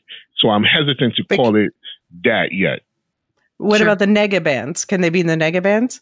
Because Captain Marvel, Captain Marvel Well, wielded those, Right. The original and they were Captain based Marvel. on the quantum bands. So the original Captain yeah, so the quantum Yes. bands were made for Quasar, so that's another char- uh, character, and yeah, it was made by Eon, which is one of the statues we saw in Thor uh, four, and the Hmm. property is Hardlight. So, um, yeah, and then the nega bands were later based on the quantum bands, and these cause entanglement, which is what we see happening in this movie. Uh, so I feel like these two types of bands have emerged. Uh, and it also makes someone get trapped in the negative zone, but we d- have not seen the negative zone, which may, although maybe it's a Noor dimension, which they didn't bring that up either. Right. They didn't bring it up. In Ms. Marvel, there's a whole other dimension that they ex- uh, introduce, Hmm. and yeah, they didn't bring it back. where the bands are, are supposedly from. The people Right, who wield right. them, the beings Right. who wield them are from this other jinn. dimension. hmm This other The dimension, yeah. and you know we commonly know them on Earth as jinn. So, Mhm. Or the clandestines, yeah. or the clandestines in in Ms. Marvel, that's what they they called themselves. Mhm, mhm, Um, mhm. But again, the nega bands were Captain Marvel, um, Carol Danvers had Captain Marvel powers, who was also a Kree warrior. Okay, Mhm. if he was one of the OP characters in Marvel in the 70s and 80s who died um, of cancer. Cancer took him out. But his power set was almost not exactly like Carol Danvers, but a lot of it is the flight, the superhuman strength, um, the endurance, the being able to survive in outer space. And he was also a Kree, right? So a lot of her background story tangles with this Mhm. Captain Marvel from the comic books, who we haven't seen or hasn't been mentioned in the MCU at all. Right, right. And that's what uh, some of the. So we didn't tell the people that in my math rant, there was also a picture of a guy wearing uh, a Make Marvel male again. um, Yes. that, that's his complaint is uh, it's exactly that we haven't seen that version of Captain Marvel. Right. And Um, it's not necessary to see in order to have Carol Danvers as Captain Marvel. That's that's their entire point. You you don't have to go, you know, scene panel for panel, comic book for comic book, story arc for Mhm. story arc in order to tell the stories that we're getting on screen. Um, Right. So yeah, I'm hesitant to to to link these things together at this moment. Not saying that they won't be, because now we've opened up the multiverse. Um, we have Mhm. different timelines. We have different universes that are going to be explored in coming films and most likely TV shows. Um, so maybe we will get some of that uh, entanglement, if I could use Yeah. that word, borrow that word. That's the theme. That's the You took it right out of my mouth, Sean, because I was going to ask if instead of cosmic entanglement, we've got comic entanglement. Yeah, yeah, yeah, yeah. There we go. Yes, yes. So we'll see. Uh-huh. We'll see. So And- go ahead, Elysia. I was just Oh, going to add gonna say, a I question also- about Kamala. Oh yeah. Yeah. Well, just I noticed that when she's not wearing the bangles, she's now still using her hard light. So does that mean Mm. it just unlocked her power, her mutant Yes. power, and now she can just do it? And That's I guess I it took it. enhances it. That's how I took it. I took it. So that was really subtle. them. That was a really subtle thing that they Yes. did in there. So if you're paying Definitely. attention, it. But if you're not paying attention, then it, it wouldn't matter. You miss it. hmm right. So so you think they're really paving ground for for mutants? Well, they already named her mutant Okay. in the TV in, show. uh, in Ms. Marvel. Yeah. oh right right right right in right. her TV show. Yeah. hmm So that is Very, very now end. to uh, to I think a, a good uh, outcome of seeing this movie is that my spouse and I are going to uh, watch uh, that show. Oh, awesome! That's um, great. It's Oh. delightful. You'll love it. That's yeah. great. yeah. Yeah. we- Bob we and I adored it. Friday night shows and you know d- you know the things that we watch and we we're kind of like in a little bit. We started to watch Hijack the other night, but it's a little bit too much anxiety inducing, Mhm. and so I Mhm. think this will be a, a perfect thing to, to Yeah, switch to. yeah. Yeah, absolutely. It And I think that that's beautifully done. and that's also one of the great things about this interconnected MCU, uh, you know, this universe that they've created is that you can watch things out of order and then say, Right. well, you know, now I'm curious about that character and I want to go learn more. Yeah, and as long as they don't make them de- in a dependency way in terms of its sequencing and rollout, then yeah, you can roll back. Then I think that's that works well. So yeah, Yeah. well, let's talk a little Yeah. bit about Hala and the Annihilator and the Supreme Intelligence. I know that that's a, a painful part of this movie, right? That's the trauma. Right. But it's yeah, it's so realistic. It just reminds me of Well- so many things from history when like when uh, someone comes in and means well or just is like clumsy and and does by accident. Like I think about Easter Island when a Dutch explorer Jacob Roggeveen he came in uh, the 18th century and found this island and um, you know there were people there who had been isolated for a long time and had built this culture and had these statues, the famous statues that were protecting them. And then this European came on and used a gun and killed people dead. And then not only that, you know, leave behind, um, left behind disease that they hadn't been exposed to before. And then suddenly there's civil war and they've overturned their religion and they've cut down uh, all of their, you know, greenery. And uh, it just, yeah, you just don't realize when you're, you think you're doing something simple or, you know, when uh, in Afghanistan during the Cold War, you know, you think, okay, we're going to block Russia, we're going to help this other group uh, rise. And you don't realize that other group's the Taliban. And, you know, just how well you can think I'm intervening in a useful way and make things worse. My first question is always, did they ask you? Yeah. Well, But of course, that's not considered in these kinds of situations of hmm culture clash and But I, I, I power imbalances. no, I, I think both. Did they ask you, and what are the unintended consequences? Are valid. I also think that Carol's reason was just as valid, mhm. right? Well, I have to I have to say the Kree as we as we've seen them on screen are not blameless. They are uh, they are uh, a spacefaring, Mhm. war-mongering culture. Oh, yeah, The supreme intelligence. they're not hobbits, you know. Yeah. They're not. the supreme intelligence is about conquering as much space for the Kree civilization as possible. hmm They are very much. Uh, I don't want to say a, a, a negative, but they are very much. You know, they're, They're, not, not. the good guys. they're They they're they not. play the good guys in the comics They're, hardly. they're not. They're they're not the good guys. There are Mhm. some Kree who are good, of course. There are the people who you know live on these worlds who have you know they just live on these worlds. They go about their lives. They do what they're going to do. But and that's always a, a greater question of you know what do the people who just live what role do they have in what their government or their military or whatever you want to call it, what role do they have in in that, right? Because people who Mhm. suffer are oftentimes not the people who are making the decisions.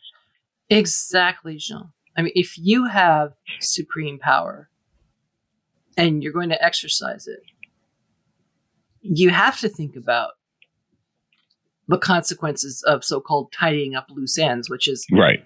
kind of what it was from the end of the Captain Marvel movie to this point. You know, you think you again, she made a statement. You know, tell them I'm coming to finish it. That statement she followed Yeah. through on, Yeah. But she had very personal motivations for doing so. Right. Right. And she just didn't think about next steps. Right. Right. She didn't think what would happen to a Kree civilization without the supreme intelligence who's been ruling them for over Exactly. uh, for thousands of years.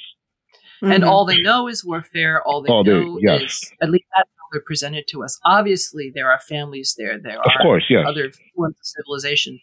They do a neat line in weapons. I su- expect they probably have some good metalworking going on or something like that, right? I mean, there is, well, this is an obvious statement, isn't it? There's no such thing as purely good or purely evil. And if you're holding yourself, I mean, that's kind of what Loki figured out in the end, I think. So you you have uh, it's not that Carol had quote unquote bad intentions, but it was kind of the I hate the word purity, but she had a very let's call it a mono outlook, Mm-hmm. Mhm. a very Simplistic. simplistic Agreed. view Agreed. of this planet and this culture and all the rest of it. And she had seen the Skrulls, and it was guilt. I mean, it was just Yeah. guilt that she had contributed to the suffering of the Skrulls for Yes. so long. Yes. Mhm. And now she realizes, oh my gosh, I'm visiting exactly the same thing upon these people that I was punishing for for visiting on another group of people. So Right. yeah, and that's um, i think it's an important point on on guilt when you when you act f- out of guilt as opposed to using your a feeling of guilt to say i've got some work to do here. I've got some repair work to do here. Let me Mhm. stop. Let me acknowledge. Let me ask. How can i w- w- these are the things i would like to do to make it right or whatever. But when you blindly react emotionally from that guilty place usually doesn't end very well that's you know right. what we see Right. here I think she was being fueled by her guilt about how she had been complicit yeah for six years in the destruction of a people or the attempted destruction of a people. right And I and I And think that just flipped and led her down to do exactly the Th- more same bad thing, decisions. Yeah. pretty much. and I think also, you know, her her decision to destroy the supreme intelligence was to placate her own Exactly. feeling. It wasn't Mhm. about what you know what was right for the Skrulls, Right. right? It wasn't about you know let's stop the massacre of Skrull Right. Right. populace. No, Right. it was you did this to me, and now you're going to pay for it. Mhm. right? And Yeah. that was Mhm. the motivation behind what she did. What she failed to do was to actually help the Skrulls. Mhm. Find a new world, maybe. Right. Yeah. Right. Yeah. That's what she okay. failed to do. But okay, so we got the one reference to Secret Invasion in the entire Uh, movie Yes. is I was thinking about you guys when uh, Uh, when they were on the on the planet Yeah. there. Yeah. the So we finally see they talked about Gravik referred to uh, Emperor Droge, uh, and and they made it sound like it was Yeah. a terrible place to be in that colony. But that It was colony really nice. Why It was isn't nice. everyone there? Yeah, like what's on exactly. the rest of the planet? Wow, what's wrong with I this mean, I planet? understand this there's a planet problem looks really now cool with no air, but I mean, now it has no air, That's a little problematic. Uh, but it had air when we first got there. yeah, exactly. Dar-Benn took the air away. I didn't. I didn't But see had- any Dermot Mulroney's trying to kill you. you know? Yeah, I mean, come on. This- this- Unless it was just that one little tiny section that was inhabitable and all the rest. Yeah, of it was- maybe. well, okay, oh, all right, okay, okay. That that could be I could, yeah, I could make up stories. that could be that could but- be it. But, it it looked did- nice. it- yeah, I did genuinely pull at my heartstrings and like had me holding my breath and feeling tension and and feeling really like wanting to scream at them when you know all the air was being sucked away and they had to leave Yeah. without everybody. That was a really Yeah. emotional sequence. and that was emotional for you know Kamala. Kamala, you know what I mean? It, it, Yes. it Yeah. was Yes. emotional for her to to witness, you know, her hero turn her back hmm on on you know saving people, well, saving lives. Well, it was something of a military decision. Of know. course, yes. you can't save. Can't save everybody. So save who you can, but you leave when you have to. But as- was the first as a hero- something like that. As a hero, Yes. you try to save every single life, and that's what Of she was you do. looking at. She And was looking course- at this like totally the opposite. This is not a military. And maybe with her bangle, she could have. That's what I was wanting to scream. at. Like, Use the bangle. Interesting. Interesting. But and that goes Um, back to conversations that you know with Captain America and Yeah. Tony Stark about making the hard call, yeah, Mhm. and you Mhm. know back to Spider Man and responsibility, and you know uh, with uh, Loki with glorious purpose, Yeah. all of these things where when you're faced with this stuff, and I think it was a real growth moment for uh, Kamala to see. I mean, they left a lot of people when the ship takes off and the Mhm, camera and the mhm. animation back. a lot, Yeah. There's a lot of people down a there, lot, and a lot. you know when you talk about you know growing up in America and Jersey City and a Pakistani family and the trauma that you know that those people are carrying that it rings right it really rings and it rung for me for her in that sense of like oh damn this isn't all just fun and games this right, is real right. This is her. Mhm. This is her family story, yeah Mhm. as you'll see when you watch, you know, Ms. Yeah. Marvel. Def- Mhm. yes. This is this is very much a story that hits home to her, like having to leave people behind. right, Right. This is something that is very real to her being, because Mhm. that's part of her family history, Right. Yeah. and it's um, Yeah. It, it it it was really good stuff. That was it was really Yeah. good stuff. And yeah, and that was the only secret invasion. I know uh I know David and Jean, you guys especially were really hoping that we would really just delve into that plot some Man. Elysia. yeah, yeah. Uh, Elysia, I'll tell you something. I think there, it was they just put the blinders on and then they just Yeah. paid no attention to it and No moving attention. forward. But but Gotcha. is it going to have consequences in the future? Because okay, so we got that Valkyrie cameo, which we have to talk about. But then Oh, we she have to ends talk up about that. she's Yes. taking she's taking this group of Skrull refugees to New Asgard, I guess. But I guess New Asgard is also in trouble because President Ritson said he's going after everyone born off planet. Right, right. So Unless right, in- like in the show- Asgardians. Hmm? Sorry, Marilyn. Un- unless you look like Asgardians, and then maybe you get a pass. Right. There's a lot of because they can very pass. fertile Yeah. potential there. yes, yes. Mhm. If no, they true, because they look godly. Yeah, because If they're they decide to go there, it'll be interesting. You know, Okay, so Valkyrie's cameo, which was great. I mean, it was great to see Tessa Thompson. She looked good. she was oh, smart. Oh, baby. But it was the biggest us, uh, WTF moment for me. I was thinking, I knew I, I could headcanon it together, but then I was just thinking about my spouse sitting next to me going, do I explain anything about this? Because it was just, what the hell? The Bifrost? Was Uh, that the yeah. Bifrost? Yeah, it was Yeah, the Bifrost. I mean, but that's okay. So it makes sense that she would travel there by Bifrost. But then, yeah, I can see if you're like, who is that? Did it bother your wife that she didn't know? No, who- no, she who it was like, whatever. Yeah. she was like, She was like, I don't need you to- know. And she she's called a the friend. person taking them to yeah, Yeah, she called a friend. them Whatever. safety. Yeah, she called Yeah. somebody that she Yeah. knew to help out. And So Carol Help out. knew Valkyrie. yes, Yeah. I mean, but we Okay. don't. That hasn't been Do like. we know how and why? I mean, they they met, I guess, in Endgame, but but Oh, fair point. Okay. but it, there has been. I have to say, Part of the been- women's brigade. Yeah, yeah, right. there, there's been some fan shipping about you know wanting them to be a, a Ah, couple, okay. and it feels like they did give a little nod to that with like wink. that cheek kiss, you know. Mhm. Um, Uh-huh. But then, you know, the there is they finally started to get China to show Marvel movies again. So you see them every time there's going to be you know LGBT represent, representation on screen. They pull back. You know, they're just like Okay. right. uh, you can have a kiss on the head or a kiss on the cheek. Right. So yeah, we'll so see. pointless. hmm So pointless. Although you know, when I was looking at the box office numbers. China accounts for a lot of it. Yeah, Mm. right. It really Which does. is No, I was why- thinking- forget forget that because the Chinese people who want to see it will just will just pirate it anyway. right. Uh, Absolutely. and, and get Right. that money from women. right. There you go. right. there you go. There you go. Even gay women. Oh, Yeah, Did I exactly. that? I know. Did you know that that's a whole demographic? A whole. I am shocked. Shocked. it's a good thing I'm sitting down. um, yeah. So I don't know. So All I'm right. curious to see if that goes anywhere. If G'iah pops up again, and you know all that stuff. Yeah. There's got to be some Yeah, fallout. Well, I, I loved your pointing out. I loved your pointing out that G'iah and Monica played together as kids. Yeah. That's yeah. a very right. good Yeah. catch. Yeah. hmm People should Right. remember that. Maybe. Yeah. I- We'll hope Hopefully, they have hopefully that comes up back. on that. Yeah. Yeah, seriously. All right. Should we sing about Aladna for a little bit? This was one of my favorite thought parts of the movie.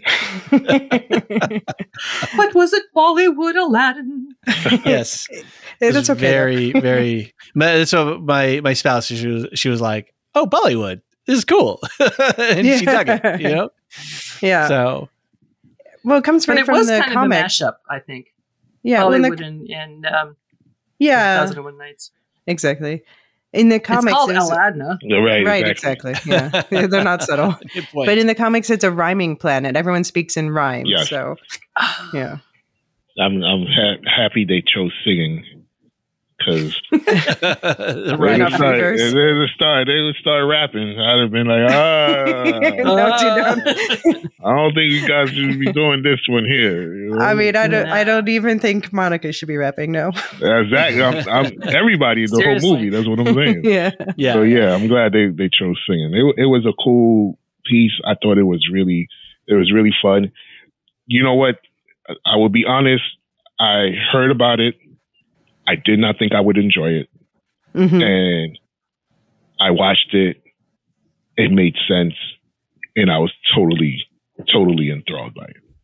They did a good piece. job at folding and bringing these pieces together. So, because we Yeah. don't know what they shot, and we know part of the MCU process is Hmm. to reassemble the Lego pieces in post, and it it I think yeah maybe we're missing some stuff from here, but at the same time, yeah, we know however there they was can- backlash against this part. Yeah. right? cut but it. even regardless of how they managed for that. It did, like you say, Jean. I think it felt whole and seamless. I didn't. Yeah. I didn't feel jarred out of the storyline. Not at all. Not at all. And um, I really, I thought it was cool. I thought the the piece when when Carol says he's bilingual was Yeah. That, That was was so funny. funny. that, That got- that was That's That got such a, a big Yeah. laugh in my theater. that was just There was the- also an audible gasp from the women behind me when Prince Yan walked out. Yeah, I was. I was gonna say, is this uh, this guy strutting his stuff here with his Yeah. little wing thing here? I was like, Yeah. oh, all right, all right. and I'll be interested to see if if, if we go back, um, Uh huh. if they play, if, if they follow anything about the comic, uh, Hmm. In the representation of their civilization, which would be really, uh, which would be really cool.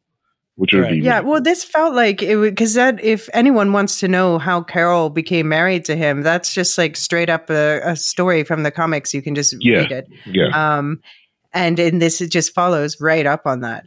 Uh, but I, one of my only complaints about the movie is the fact that we don't find out what happened to them. I'm like, is the planet okay? How much water Yeah. did they Right. Yeah, use? that's Yeah. what, that's what I'm Prince saying.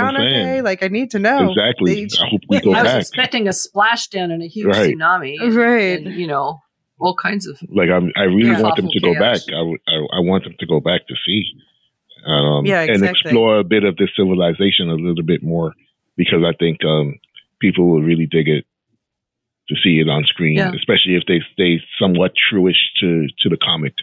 I think it would be really Mhm. cool to watch how that interplays We'll with you know the characters that we have.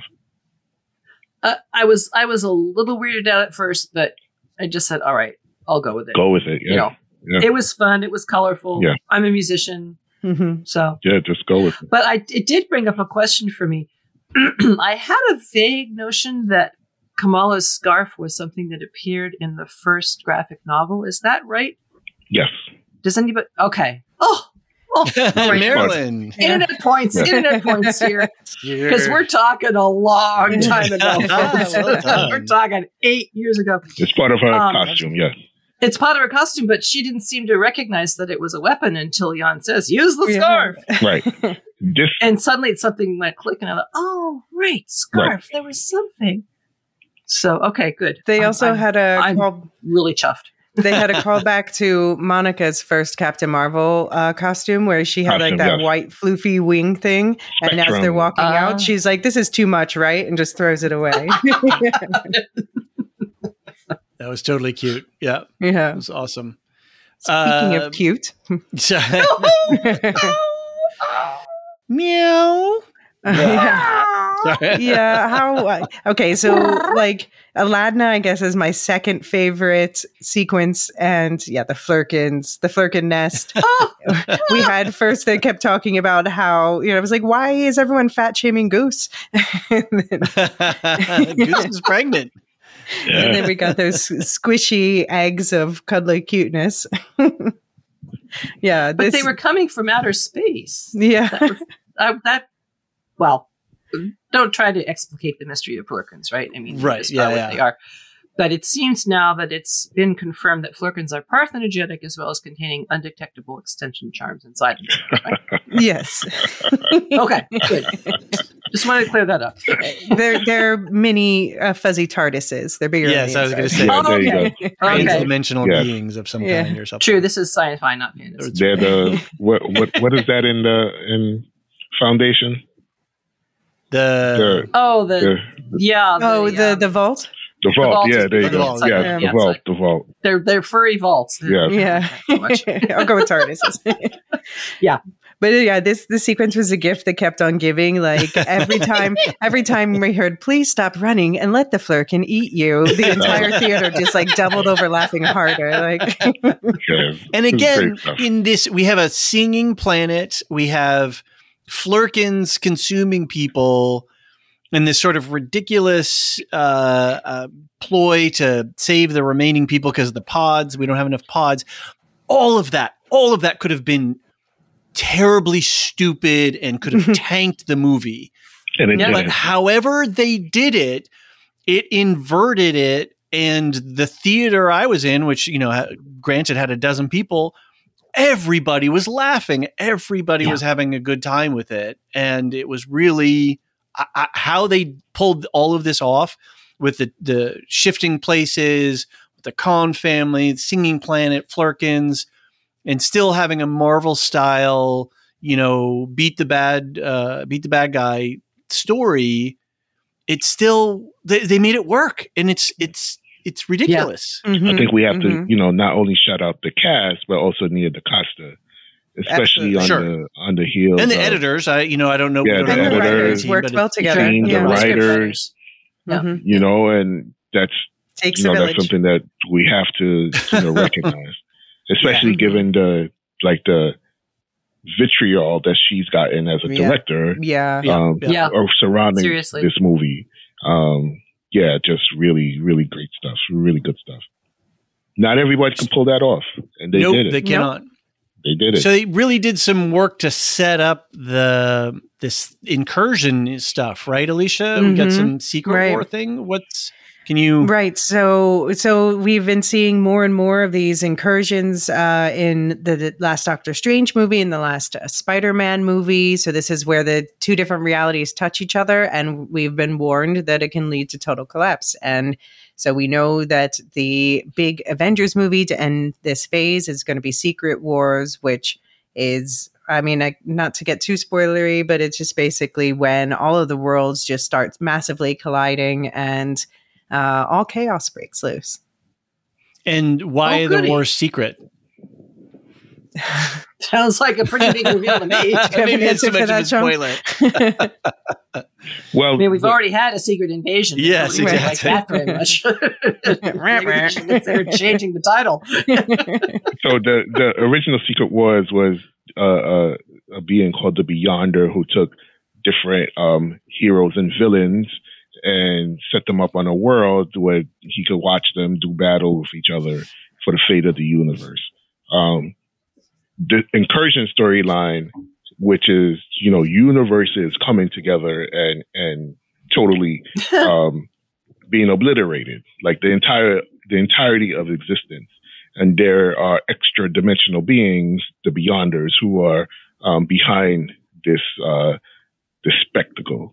Um, and the Secret Wars was uh, an outshoot of what was going on um, once those entire dimensions were entire universes were destroyed. Um, there were several pockets, like one major region was being kept for the entirety of everything that Marvel um, comics had. It was like Mm. one world, one, just one Mhm. um, that was saved from being wiped out, and that's where we get all this other stuff from. Just like Ask and Embla being tucked away in Yggdrasil Yeah, Yeah. throughout Ragnarok, so Yeah. that when all the dust had settled, yeah, you could start all over. yeah. Well, we have Basically. to wonder Loki's Yggdrasil, what's how that's going to play into this. Yeah, Yeah. Yeah. Yeah, yeah. So Definitely. they've And done a lot of the work. What if the Watcher? Yeah. They've done a lot of the work that you know we've been asking. Everybody's been saying, "Oh, tell us what's coming. We want to," you know. That's what Marvel used to do. They used to give us, you know, hints, and and they used to tell Well, us, you they- know, we they're telling things. us. well, they're telling you pretty clearly what's yeah. what's happening. Right. You know, So It's Mhm. about we have a clarification question. We have timelines and dimensions, and those are you could have multiple timelines in a dimension. yes, Well, it's like the branching timelines are basically creating those are the different multiverse options, you know. So some of them are very near, very Mhm. like close to and look almost the same. Like for instance, the uh, Netflix Daredevil universe and the MCU Daredevil universe are very very close to each other. Right. And then other ones are just completely different like uh, well, we're going to talk in a minute about the credit scene, but where Mhm. Right. uh, obviously the X Men have some sway Okay. and uh So- and, you know and and i think probably it looks like um in a bunch of other universes um maria rambeau became captain marvel or you know some other version of that rather than carol danvers because that event just happened differently so it's a branch So timeline that's not a. It's a different universe. There, there's a, right we- but a branch timeline to- is also a different universe right. So we're gonna have to. They're gonna have to explain the, these sorts of things because they haven't done Yeah. that yet. Because yeah they have to line up the language right, right. Because the timelines, I can say it's a different timeline from this universe, right? From the main no, universe that I'm it- stand. That's what I'm saying. but it's a different universe if it's a different timeline in, in in the MCU. See, I they didn't, they didn't Elysia, we're about to that nerd off. We're gonna nerd off over here. Yeah, I know. I'm telling you We right now. agree on the same I'm telling you, I'm telling you right now, we're gonna nerd off over here. I'm just giving you a warning. The way they the way they handled it in Loki was all the different branching timelines were not just in the same universe; they were in the same world. right, right. And What do you mean the same part of world? confusion, Oh, I mean, they- well, they were yeah, they all all- took place like on Earth on Midgard. right? Yeah, Right. So maybe that's where some of the confusion lies. So we'll we'll Um, have to clean that stuff up. yeah. No, I They'll mean, I guess they they need to they need to make this clearer also and and show because I think that Loki and the Watcher are now in very similar positions. I I don't think so. Okay. Yeah, okay. Yeah, and I don't know who the watcher is. I don't think so. you know. yeah. He's The a being, just like the name says, really quickly, just like the name says, he watches. Well, I get it. That's all. yeah, That's he's it. watching everything. He's every- watching. That's everywhere. You need to know.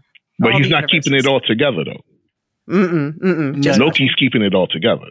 Right. right, Right. right. That's different. hmm Yeah. All right, let's and, wrap uh, up the f- keeping it all together. Keeping it up Yes. all together is uh, Monica, who for some reason has to be on the other side of the rift to close it. And yeah, it was a Hmm. genuinely, uh, you know, bittersweet ending to the movie. Even though we know she's still alive, um, we got to see so much development with Carol and Monica's relationship in that short time. Yeah. Yeah. And we do have a loss here now, though, too. Yes. We're talking about, you know, gaining power and strength through Mm. not trauma, but we, Right. we do end up with a trauma here. So, Right. Yeah. But then they gain a new house. At, at, wait, the Khans are no longer in Jersey City. This is sacrilege. See, I didn't Yeah. pick that up at all. I thought the Yeah. brother, I thought the mom was getting the brother to. yeah, that's what I thought. I don't think Okay. the Khan. I don't think the Khan, think it's except just- from okay. Aamir. I think Aamir. is Aamir, moving. yeah. All right. No, But- and then, what I but so he and Carol are going to share a house. I don't No. Because Carol, I thought that Carol was taking care of the house until Right. either Monica or or Maria come back. But they Right. needed a new house, the Khans, because their house got destroyed in the fight. It did. Well, there is that. yeah. Yeah. But you know, he doesn't need a house until he gets a wife. Well, So- he has a wife. Oh, Wait wait, a- but we don't know that. She hasn't been seen. You know, he could have been calling her boyfriend. Yes, No, she hasn't been seen. She hasn't been seen. Yeah. The one thing I'll say about this final scene, though, too, this final, final, that final scene was I'm sure glad they didn't try to fly that plane because the thing's been Oh, sitting yeah. for so You're right. long. Seriously. No Right, safety right. checks, the fuel, you know, blah, blah, blah. Like, Get rid of the squirrel's Right, nest that was formed exactly. in Do there. not go Yeah. up Right. in in that thing. No, no, no, no. But it's also interesting that they're in Louisiana, which is where the new Captain Marvel is. I mean, sorry, America, America. is. Yeah. Um, Ah. so you That's have to wonder if they're lining that up uh, Mackie. for some reason. Mackie, Mhm. Yeah, He's I know. I know. Mackie- We're gonna have to talk about it. I mean, that's Sure enough, he'll be here. It's like okay. Mm, credit scene. Now, was there two? No, well, scenes? one is there was going to be two credit scenes, but they just made one like the final scene of the movie. But it Okay, kind of right, served right, with the Young Avenger credit- thing, which is right. I'm Mhm. glad they didn't have to make to sit through the entire thing. So Right. There was Right, just a so Young flirting sound at the end for anyone Yeah. who sat through the whole thing. right, But yeah, it did yes. feel very. The Young Avenger thing did feel very like it should have been a post credit stinger thing, right? It, it- right. it- it exactly. felt that. Yeah. So I'm glad that they put it there. Okay, so Yeah, and so Kamala, she was basically doing exactly what Nick Fury did uh, in like the very first post-credit scene or mid-credit Mhm. scene. I-, I thought that that scene was hilarious. I found this under my couch. and it was a great callback because at the beginning she was like, "Oh, is that the?" Yeah, she was she was marveling at it, right? So it yeah, perfect. exactly. So Yeah. to speak. Yes, Marveling yeah. I know. You're right. Yeah, I know. right. Right. I heard what you did there. Yes. So this is based on some comics since 2005. Yeah, I, who do you think? Obviously, the team's going to be a bit different in the comic than in the comics. Who do you, are you expecting on the team? Like, okay, so we know we've got Kamala, we know we've got um, Kate Kate, Bishop. Bishop, Okay. and we know, and they also mention Cassie Lang, stature, Right. Ant Man's kid. So who else are you hoping shows up on the team out of the people that we've seen? Um, Eli Bradley, who we saw in Yeah. in Captain America And Falcon. and with the Falcon. What is the Well, it the name of the ended. It ended being called Captain America and the Winter Soldier. the Winter they changed right. the credits at the end. Yeah. Right. So that uh so Eli Bradley is, you know, a character who was in the original comic, um, Young Avengers. Young Avengers is a wild comic. There are a lot of tie-ins to a lot of uh characters that we've seen in Mhm. the MCU and in the TV shows. Um Right. because you have a, a young um, Kang who comes back in time to try to prevent his older um, self from taking over. right? It's, it's a Right. wild trip. Um, We have But some people think that Harley Keener, the kid who was in Iron Man 3 and also showed up at Tony Stark's funeral, some people think that he might be slotted into the Iron Lad, Iron Lad spot. How would you feel about that? I wouldn't like that. But No. then I would have to watch it and see if I like Mhm, it. But mhm, mhm. I wouldn't. I, I wouldn't want that because I think um, the Iron Lad character means a lot to the to the comics, and they would have to do really good stuff with with changing his um, background in order for it to work for me. So Yeah. I'm not open to it, but I'm open to watching it. Yeah. Yeah. there's so many people who had no clue who that kid was at, at Stark's funeral. No. Right, right. There has to be a forgotten. reason.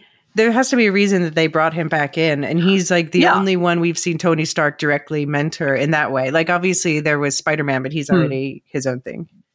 Yeah. Who else? we have to go at, at some point we have to talk about you know Wanda and and Vision's Yeah. children. Uh, Um, Billy Maximoff is uh, cast in the Agatha Harkness show, whatever Oh, we're calling it, Dark okay, Diaries. okay, okay. I did not know that. That's that's pretty cool. Um, Yeah, a teenage version, Great. like Great. eighteen, So- I think. Yeah. So he he's a, a member. He's called Wiccan in in the Mhm. comics. Um, and so he then has Speed can't be far behind his brother. his exactly um, the children of Scarlet Witch um, and Mhm. Vision. Yeah, Kid I, Loki. I can. Those we saw Kid Loki in uh, Loki, and uh, we saw America Chavez, uh, who can portal between dimensions in Doctor Strange in the Multiverse of Madness. Sounds like it could be useful. Yeah, yeah. and then I guess I guess Yelena Belova, she's going to be too busy with Thunderbolts, but Riri Williams could be, and Skaar, Could be. um, uh, The Hulk's Hulk- kid, the Hulk's we kid. met at the end of She Hulk, and Love from Thor four, and the Who- other I hope from that not. Astrid. I hope not. to keep love out. What about what about Phyla from the end of um, Guardians of the Galaxy three? Um, again, Phyla Vell, you know, she she is Quasar in certain comics. So Right. I mean, there's a there's a whole lot of connective tissue going on with the characters and name dropping different things. Yeah. I just have to see. We we all just have to see how they come come across it. But I think Riri, like you said, um, America Chavez, uh, the the children of of Vision and Wanda, um, the three who we already know of from this movie, Ms. Marvel, Mhm. um, Stature, and Kate Mhm. Bishop, um, can actually really do something around those Right. characters, forming uh, the next version of the Avengers. All right, you guys are breaking my brain with this stuff. No, it's a lot. All these IP universes. It's a lot. in It's a lot. man. It's a lot. It's a lot. There's Talk a lot of characters. Walking But tall. I, I'm a I'm excited characters. about Kamala leading it, right? Yeah, like, don't you guys? sure. If if we tell you Kamala's leading this group of kids, do you want to see it? I'm- I mean, kids, like- I and I like very Kate Bishop too. Yeah. Yeah. I would be very happy, hmm even though I'm completely at sea. Okay. Yeah, exactly. exactly. Although I, I nobody said young T'Challa, and I definitely want to put in a plug. Yeah, for I young mean, Yeah. I mean he's he's on No? the young side, but I I I want him to stick around and grow up and fall in love with a young Ororo Storm, and we've been through this. Ororo Monroe. Okay, can we talk about Kelsey Grammer now? because yes, yes, yes, yes, Like, yes, yes, yes. My wife yes, turned to me yes. and was like, Were you you that Kelsey surprised? Grammer? right? Yeah. Yes, yes. Beast, Beast is back. Um, yeah, I was so. I mean, I actually already knew about it before I saw it, but I was so like excited to see him. He is one of my favorite Marvel uh, X Men castings of all of them. So I was really So glad to not- see back. as in Beauty and the. Right, as in I- one of the I, I- the, the blue. I figured that was not the case, but yeah, the big blue guy. yeah, he's yeah, he's a very strong, very scientist. Yeah, see, he reminded me of Bruce Banner. So Mm, Mm, Yeah, that's, mhm, that's that's fair. yeah. but he's fair. more he's more like he's he's like professor hulk right. Yeah. yeah he's more refined and uh you know when he's not fighting then he's very you know held together he's kelsey grammer he's free Yeah, yeah. Yeah. Yeah. So Will somebody starts singing a tale as old as time? if we didn't already know that X Men was on the slate, we now now we have know. a Right. full, clear Right. green light. Yeah. The, Yes. the light is lit. The, the lamp is lit. I mean, they gave us Professor Yeah, X, right? Mm-hmm. yeah, And playing with the X. they gave us and in Doc, Doctor Strange's Multiverse of Madness. We, we Yeah. got to see Professor X. Now we get to see Beast, um, Binary, who's also, you know, in, in Mhm. comics, some comics is a mutant. Yeah. Um, Yeah, Maria So- uh, Rambeau. Yeah. Right. So it's very clear the direction that the MCU is headed. Um, the mutants are on their way. Um, what that means, I'm excited to see. Fantastic Four. We get all of these, you know, space faring stories. Um, I'm really just, it made me happy to see that end credit scene. It made me Uh-huh. really, Yeah. it made me really happy to see it because it's the culmination I can, as a fan, I've been wanting these characters to inhabit the same worlds, right? hmm Um, and now knowing that Deadpool potentially is going to end Fox's uh, foray hmm Mm-hmm. into this universe, and hmm these characters can now inhabit the the universe that we all um, love is really refreshing. And it's really nice to see that play out. Like okay yeah this is coming. You guys have been waiting Yeah. patiently and this is finally happening. And we're going to acknowledge that it's happening. We're not going to speak in innuendo and code.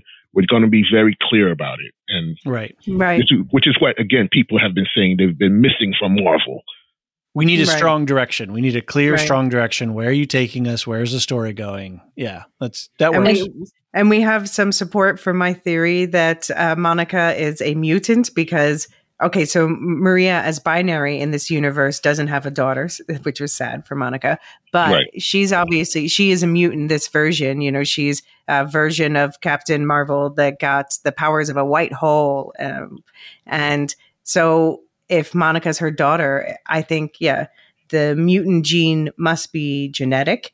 And so now Muniba Khan, mutant confirmed, Who? i don't know Sorry. Kamala's mother. Okay. I want I Kamala's mother to be a mutant. Right. I, I don't know i don't know no, but but I, yeah, I'm excited. I do you think um, we're gonna see we're gonna see uh, Monica in Deadpool three? Huh? That's. I mean, Elysia, this is Sunday afternoon. You're breaking Jean's Oh, brain. Man. Well, mine was gone a long time ago, so I'm going to put in a request for all the other listeners who might just have their eyeballs twirling right now. Can you put in the show notes a suggestion for not the entire three series of each of these different characters, but some reliable place to read up so I know? oh yeah, absolutely. And, and, and Yes. I mean, that completely. I know a good podcast you could check in every once in a while that explains. Well, I do. stuff. You see, so maybe maybe this is a suggestion for your future podcast. Yeah, we'll give you some. Uh, we'll get you some reading stuff. giving Definitely. us, give us some love and uh, Yeah. and uh, you know to set us up for when all these things start to Okay. Okay. I just want to point out two more things. One is that um, this binary version of Maria was wearing both quantum bands, so that Yes. was interesting. Oh, did Yeah. not catch that. Yeah. Oh, Um, and also, Beast referenced Charles, Yep, uh, Professor X. So that means he's that. still alive. So that means this must not be That's um, not the universe eight three eight, which No. was the universe in Doctor Strange, because uh, Yes. yeah, Wanda, him there, Yeah. So it's not the same universes. They're not. right? Yeah, and someone pointed out that the music there was music playing from the score of Days of Future Past. So this must be like the Yeah, they were universe that we're layering going to in see thick there, weren't they? Deadpool three Yeah. play out. Huh. Yeah, What what happens when a parallel universe marries a, a branching timeline? That- that's what I was They trying to get explode. to before. Yeah. Dark- yes, yes, yes, yes, yes, yes. Everything goes kablawi. All right. Well, we've got a couple pieces of feedback. So let's take a quick break. And then when we come back, I'm going to ask Marilyn to paraphrase her own email. we'll be right back.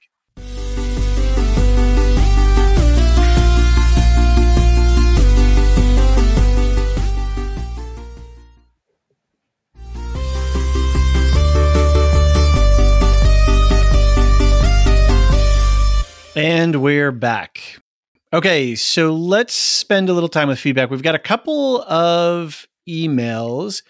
I did chat with Dork of the Ninjas. He wanted to get a voicemail in, but wasn't able to see the movie because of life reasons or whatever. But he's going to send one in later. So we'll hope to hear from his point of view. We've got uh, Alchalant and Ken, but first in the queue was Marilyn and I'm scrolling and I'm scrolling and I'm scrolling. this is a, a, but a it's good all one. gold. Yes. Well, aw. Well, how many times did y'all say that you expected me to write in? We did. And We did. lay did. some things So down. So now you're complaining. that I No, did no, that? no. Come on. Lay it dude. down. Lay it, lay it on us. this is the Lore Hounds. We go, Lay it go on long. We go deep. We go deep. We That's go right. Deep. So, can you uh, might as well just sort of summarize, paraphrase, you sort of lead us through the. And this was for Loki, right? This was This is for Loki. Yeah. Right. The finale and the show as a whole. My two favorite lines most purpose is more burden than glory. Hmm. And there's no comfort. You just choose your burden. Right. And that's kind of the stuff we were talking about today, too, with Carol and stuff. And I don't want to puff myself, but I was pretty clear from episode five, if not even before, that Loki would have to be the one to resolve it all because he's a god. And Mm. the very first time when it came up that somebody should go and, you know, do the mechanical magic to fix all this, um, Mobius first said, no, Loki, you should do this. And Loki said, ah, no way. Right? So it's part of his arc. He wasn't quite ready to do it at that point. Right. But I Yeah. just said, who else can? I mean, that's ridiculous. And well, Sylvie, Syl- Sylvia certainly wasn't going to work. She had it. negative motivation. Well, and moreover, she never felt like a god in the slightest. No. Right. It Right. just Right. wasn't her perception of herself, Right. except insofar as she could travel from apocalypse to apocalypse and survive. Um, and you could also say that it was her intransigence that meant that Loki would have to be the hero. Hmm. And he was the one who changed. It was it was his arc. You know, I think back to the 2012 Loki, who compelled a whole square full of people to kneel to him. Yep. hmm And then I look at this Loki who is doing all that he can to save his human friends, and I'm I'm just astonished. hmm Just really, What a really character. rocked to see what he had been done doing and where he where he arrived at. Um, it was for me personally a weakness that so many things had to be explained or relied on prior knowledge. I mean, I had to had to listen to a superb podcast in order to understand it all. It's kind of like needing to read two books before you can begin to understand James Joyce's Ulysses right? I mean, a little more explicit could have been useful, but on the other hand, that would have spoiled it for so many people who, you know, knew what exactly was going on and could have written the scripts themselves. So, and you know, I'm with you, David. I, I would love this for this to be Loki's final outcome. Mm. I think he's reached his place. He went through this arc. He developed his compassion. He's earned the right to be the king of stories. Uh, so maybe the other Loki variants could take up the other stories. Mm. Um, let this one remain. And Jean, you've got to be a true multiverse master if you can take all those endings and all their variety. I just want one ending, you know, simplicity. and I also loved your insight. Loki needed to find love and acceptance of himself before he can freely sacrifice that self for others. And I frankly thought that this Loki was more human than Iron Man Mm. Mm. Yeah. even though Mhm. they both do this kind of sacrifice. But uh, you know, Tony Stark spent his whole time trying to achieve that. Um, Oh, the only exception, of course, Loki is a god, so he can continue on in sacrifice situations, which Right. would kill humans. He's Atlas. And so, In effect, Loki has become his father Odin and his brother Balder the Beautiful and the Much Loved. Which is really ironic because in the original stories, it was Loki who was responsible. For he didn't actually death, kill yeah. Balder himself, but he was responsible for tricking one guard to do it and then refusing to mourn Balder afterwards so that he'd be forced to stay in hell. So, Yggdrasil, the Norse legends, in many ways, it was vulnerable. the what? Oh, It needed Yggdrasil. Yggdrasil. I actually spelled it out I for you it. phonetically, so you, you can practice if you need to for the future. So it had to be attended to by others. It had to be watered from Mimir's cauldron of wisdom. And it had to be healed when the four deer were nibbling off its leaves, not to mention the serpents that were gnawing at its roots. Right. But it does rep- represent sacrifice. Odin hung himself and sacrificed to himself nine days on the tree, and then the twigs fell down and he had the runes, the magical system. Odin was much more of an ambiguous figure in the actual stories than he ever was in any of the MCU stuff, which is kind of interesting. Um, Yggdrasil connects all of existence together, which to my mind is kind of like the timelines. Think about it. It's a symbol of interconnectedness, and a true king is connected to all peoples. Yggdrasil is an ash tree, and that's the same wood that Odin used to make his spear. Yggdrasil literally means Odin's horse, although horse can also be a synonym for gallows in this culture, which is exactly how it functioned for Odin when he hung himself Mm. on it. Mm-hmm. And of course, the Norns who water it daily are also the Fates. They know the past, the present, and the future, which is rather like knowing all the timelines, I think.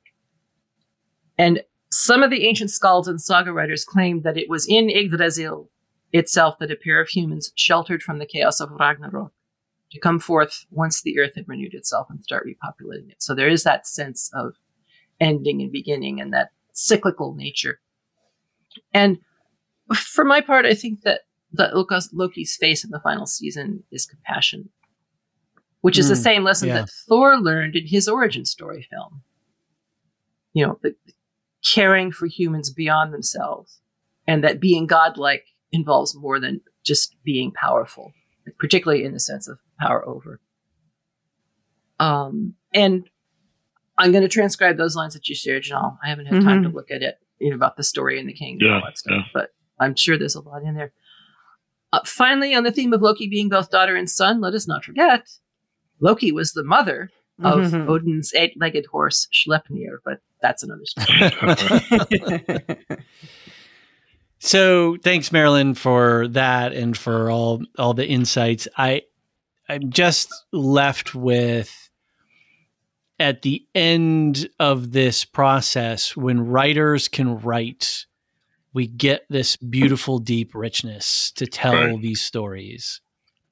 And I've been on this soapbox before, and I'll continue to be on the soapbox that human mm-hmm. writers need to be writing human stories. We can use large language models to aid the process or speed or shortcut some stuff, but this sort of deep myth mythology and connectivity and telling stories from different mythologies it is so uniquely and for me to know that uh, there were writers in a room you know grappling with this stuff and looking up in the encyclopedia and calling up their you know their their people Research library. their research librarians and saying, no, what's the deal with this?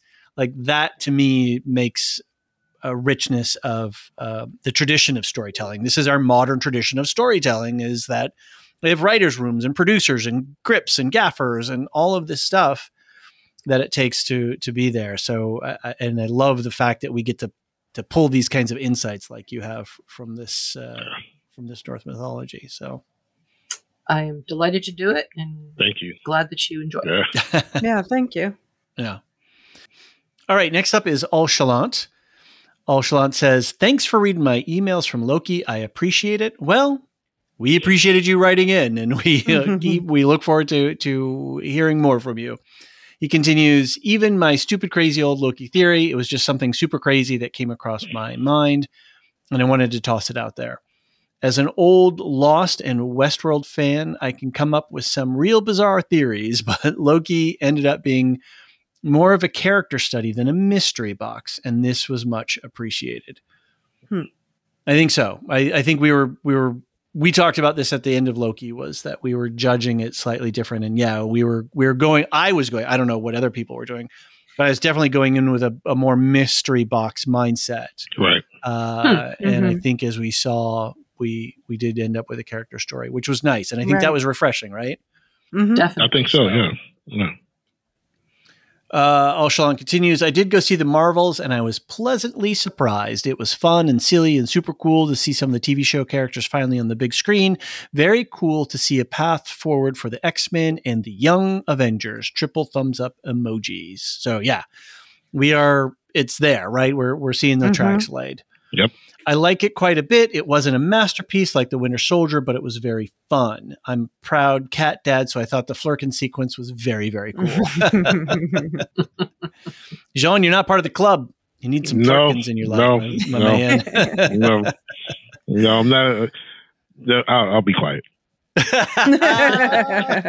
I think Brie Larson would appreciate your perspective. yeah. Since she's allergic to cats. Oh, Shalon continues. I like the lore tidbits we got about quantum bands and how they were used to create the jump points for space travel. Yeah, we didn't really talk That about really that, didn't cool. we? Mhm. That the That jump cool. points and the quantum bands are connected. So, very important piece. The primary mechanic of swapping places when using their powers was also very cool. I've seen some people complain uh, that they didn't explain this swapping mech very well. And some people say that the swapping was used inconsistently, but I disagree. And I think the complainers weren't paying very close attention. Right, Elysia? yeah. Well, Hundred percent. Uh, it, it. Yeah. Anyway. Okay. Moving on. we don't need to belabor disingenuous arguments. Right. But yeah, I think it's it's right. It is. It was there, and if you if you got it, you got it. They did make a point to say that the swapping happened when they used their powers. Okay. So continuing with this line of thought, at the same time, and even had a montage of them showing practice learning how to do it on purpose by using the powers at the same time. So right, it's there. In regards to how the swapping initially started, seems like the quantum band being used while Monica and Carol were investigating the broken jump points that were created by the quantum bands was enough of an explanation to satisfy me. They did like a three part split screen when this first happened, showing Kamala's band lit up while the other two were investigating the jump points. This was a good example of show, don't tell in storytelling that I appreciated. Indeed. 100%. Very detailed. Yeah. watching. Very good. And spoiler alert, broop, broop, lots of red siren uh, flashing emojis here. Our first glimpse of the X Men and the Young Avengers. Yay! It's about time. Multiple party emojis. Fun movie, not great, definitely not terrible. Kamala and Monica's acting performances were the highlight for me. 7.5 out of 10. Thanks again. Keep it up. Cool. Thank you. Thank you, Oshalon. you. And you guys have any thoughts or reactions to his, e- his email or? He's Yeah. a close watcher. Yeah. I'd give it an 8.5 personally. Wow. Yeah. I thought it was a little low. myself. Hi. All right, good. All right, last email is from Ken, who is one of our Patreon supporters. Ken says, "Hello, this and this is just a fan thank you email from Ken. Hello, this is just a thank you email to all the contributors on the Lore Hounds. A fantastic listen always, and after a fantastic Friday with Loki, and then a very enjoyable The Marvels." Since I found your podcast and then falling in love with all your branched pods. I mm-hmm. like it. The lore you go into is amazing and gives me whole new insights into my rewatching of everything. Personally, I don't get the negativity around Marvel. I was uh, I always get something out of everything I watch from them. Just started reading Earthsea, looking forward to Beacon 23 when I figure out how to watch it or where to watch it more more likely. Keep up the great work one and all. Ken in Dublin, Ireland. Well, thank Uh, you. Thank Ken. you, Ken.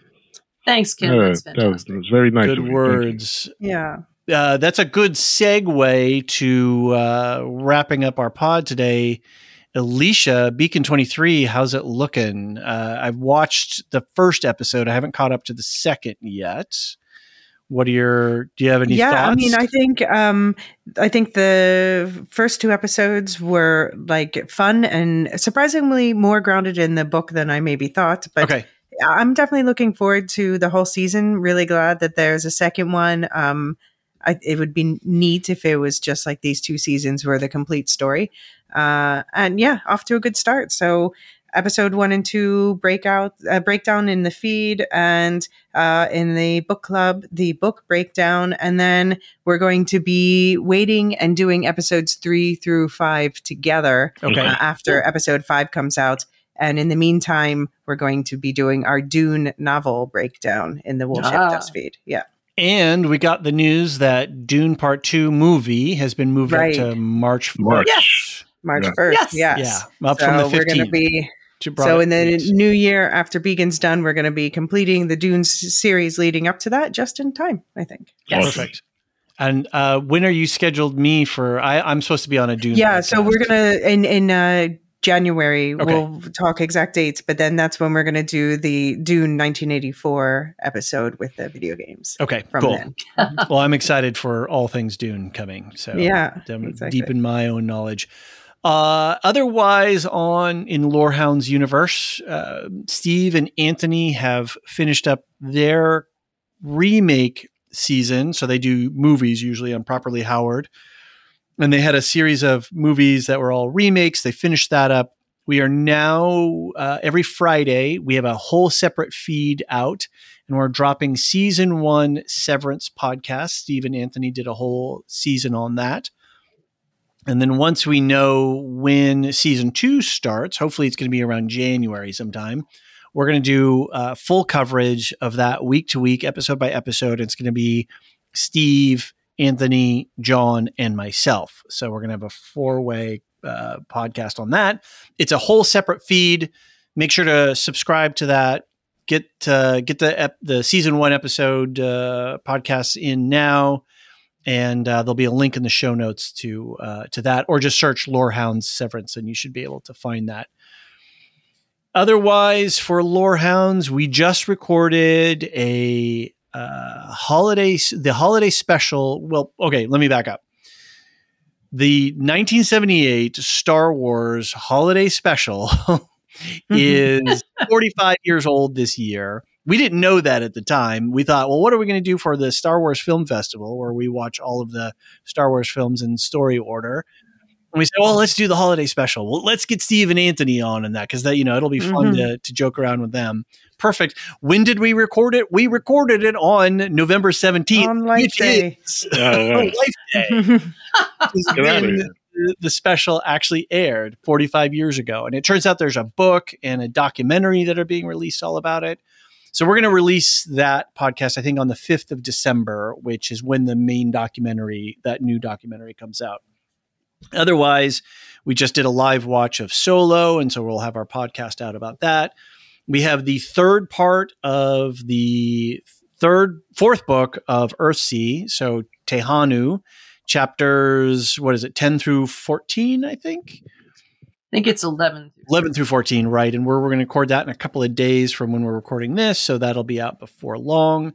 Elysia, I think you and I are going, we're going to talk about Napoleon, the new Napoleon yep. film. Oh, Oh, okay. cool. Uh, Jean, have you been watching Monarch Legacy of Monsters? I haven't watched it yet, Okay. so I'll, I'll probably pick it up sometime this week. All right. Well, holler at me if you want to maybe do a, a one shot on it or something like that. Okay, cool. see. All right. Yeah, we've got we've got to talk about our Marvel schedule too because there's a whole bunch of stuff that we've got. Spider Verse is out uh, on streaming, and we've got What If. Is it streaming yet, or is it still on video on demand? It's on streaming now. It's on Netflix. Yeah. Yeah, oh, I didn't. No- know. Netflix is gobbling up a lot. Yeah, what do you got? Elysia? And and and Ra- uh, Rebel Moon oh, Rebel yeah, Moon's that's right, coming. Rebel Moon. And when Yeah. is Echo coming on? January. January, Which is, you know, right around. over two months away. Yeah, right around the corner. ah, this is exciting. right, I've got fire alarms going off. Oh, you upstairs, okay? So I don't know Oh, what that's about. Uh, hopefully, I can uh, edit that out.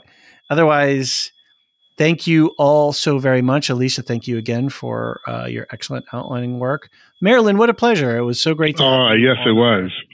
Yeah. Oh, thank you folks. so much. We had a terrific time. so nice yeah, I, I want to do this again. I want to sit down again. I have to figure out how to get Happily. you back somewhere. Definitely. Definitely. Be on the lookout. Well, if you haven't read the Earthsea stuff yet, you might consider it. Well, yeah, well, because we've got the tales of the uh, what is it? The tales of uh, Earthsea and Tales of Earthsea and then um, The Other Wind. the other wind. Isn't is it the other wind? That's the collection of short stories. No, other way around. Other way around. Tales from Earthsea is All right. Tales from Earthsea. Well, maybe Right. that's a it's a thought for how we divvy some of that up is to bring in some of the extended Lorehounds universe. we will put a pin in it. All right. Mhm. Good. All right, Take everyone. care. Thank you all Thank you, so guys. very much. We'll see you the next time. Enjoy your evenings. Thanks so Take much, care. folks. Higher, further, faster. The Lorehounds podcast is produced and published by The Lorehounds. You can send questions and feedback and voicemails at thelorehounds.com slash contact. Get early and ad-free access to all Lorehounds podcasts at patreon.com slash the Lorehounds. Any opinions stated are ours personally and do not reflect the opinion of or belong to any employers or other entities.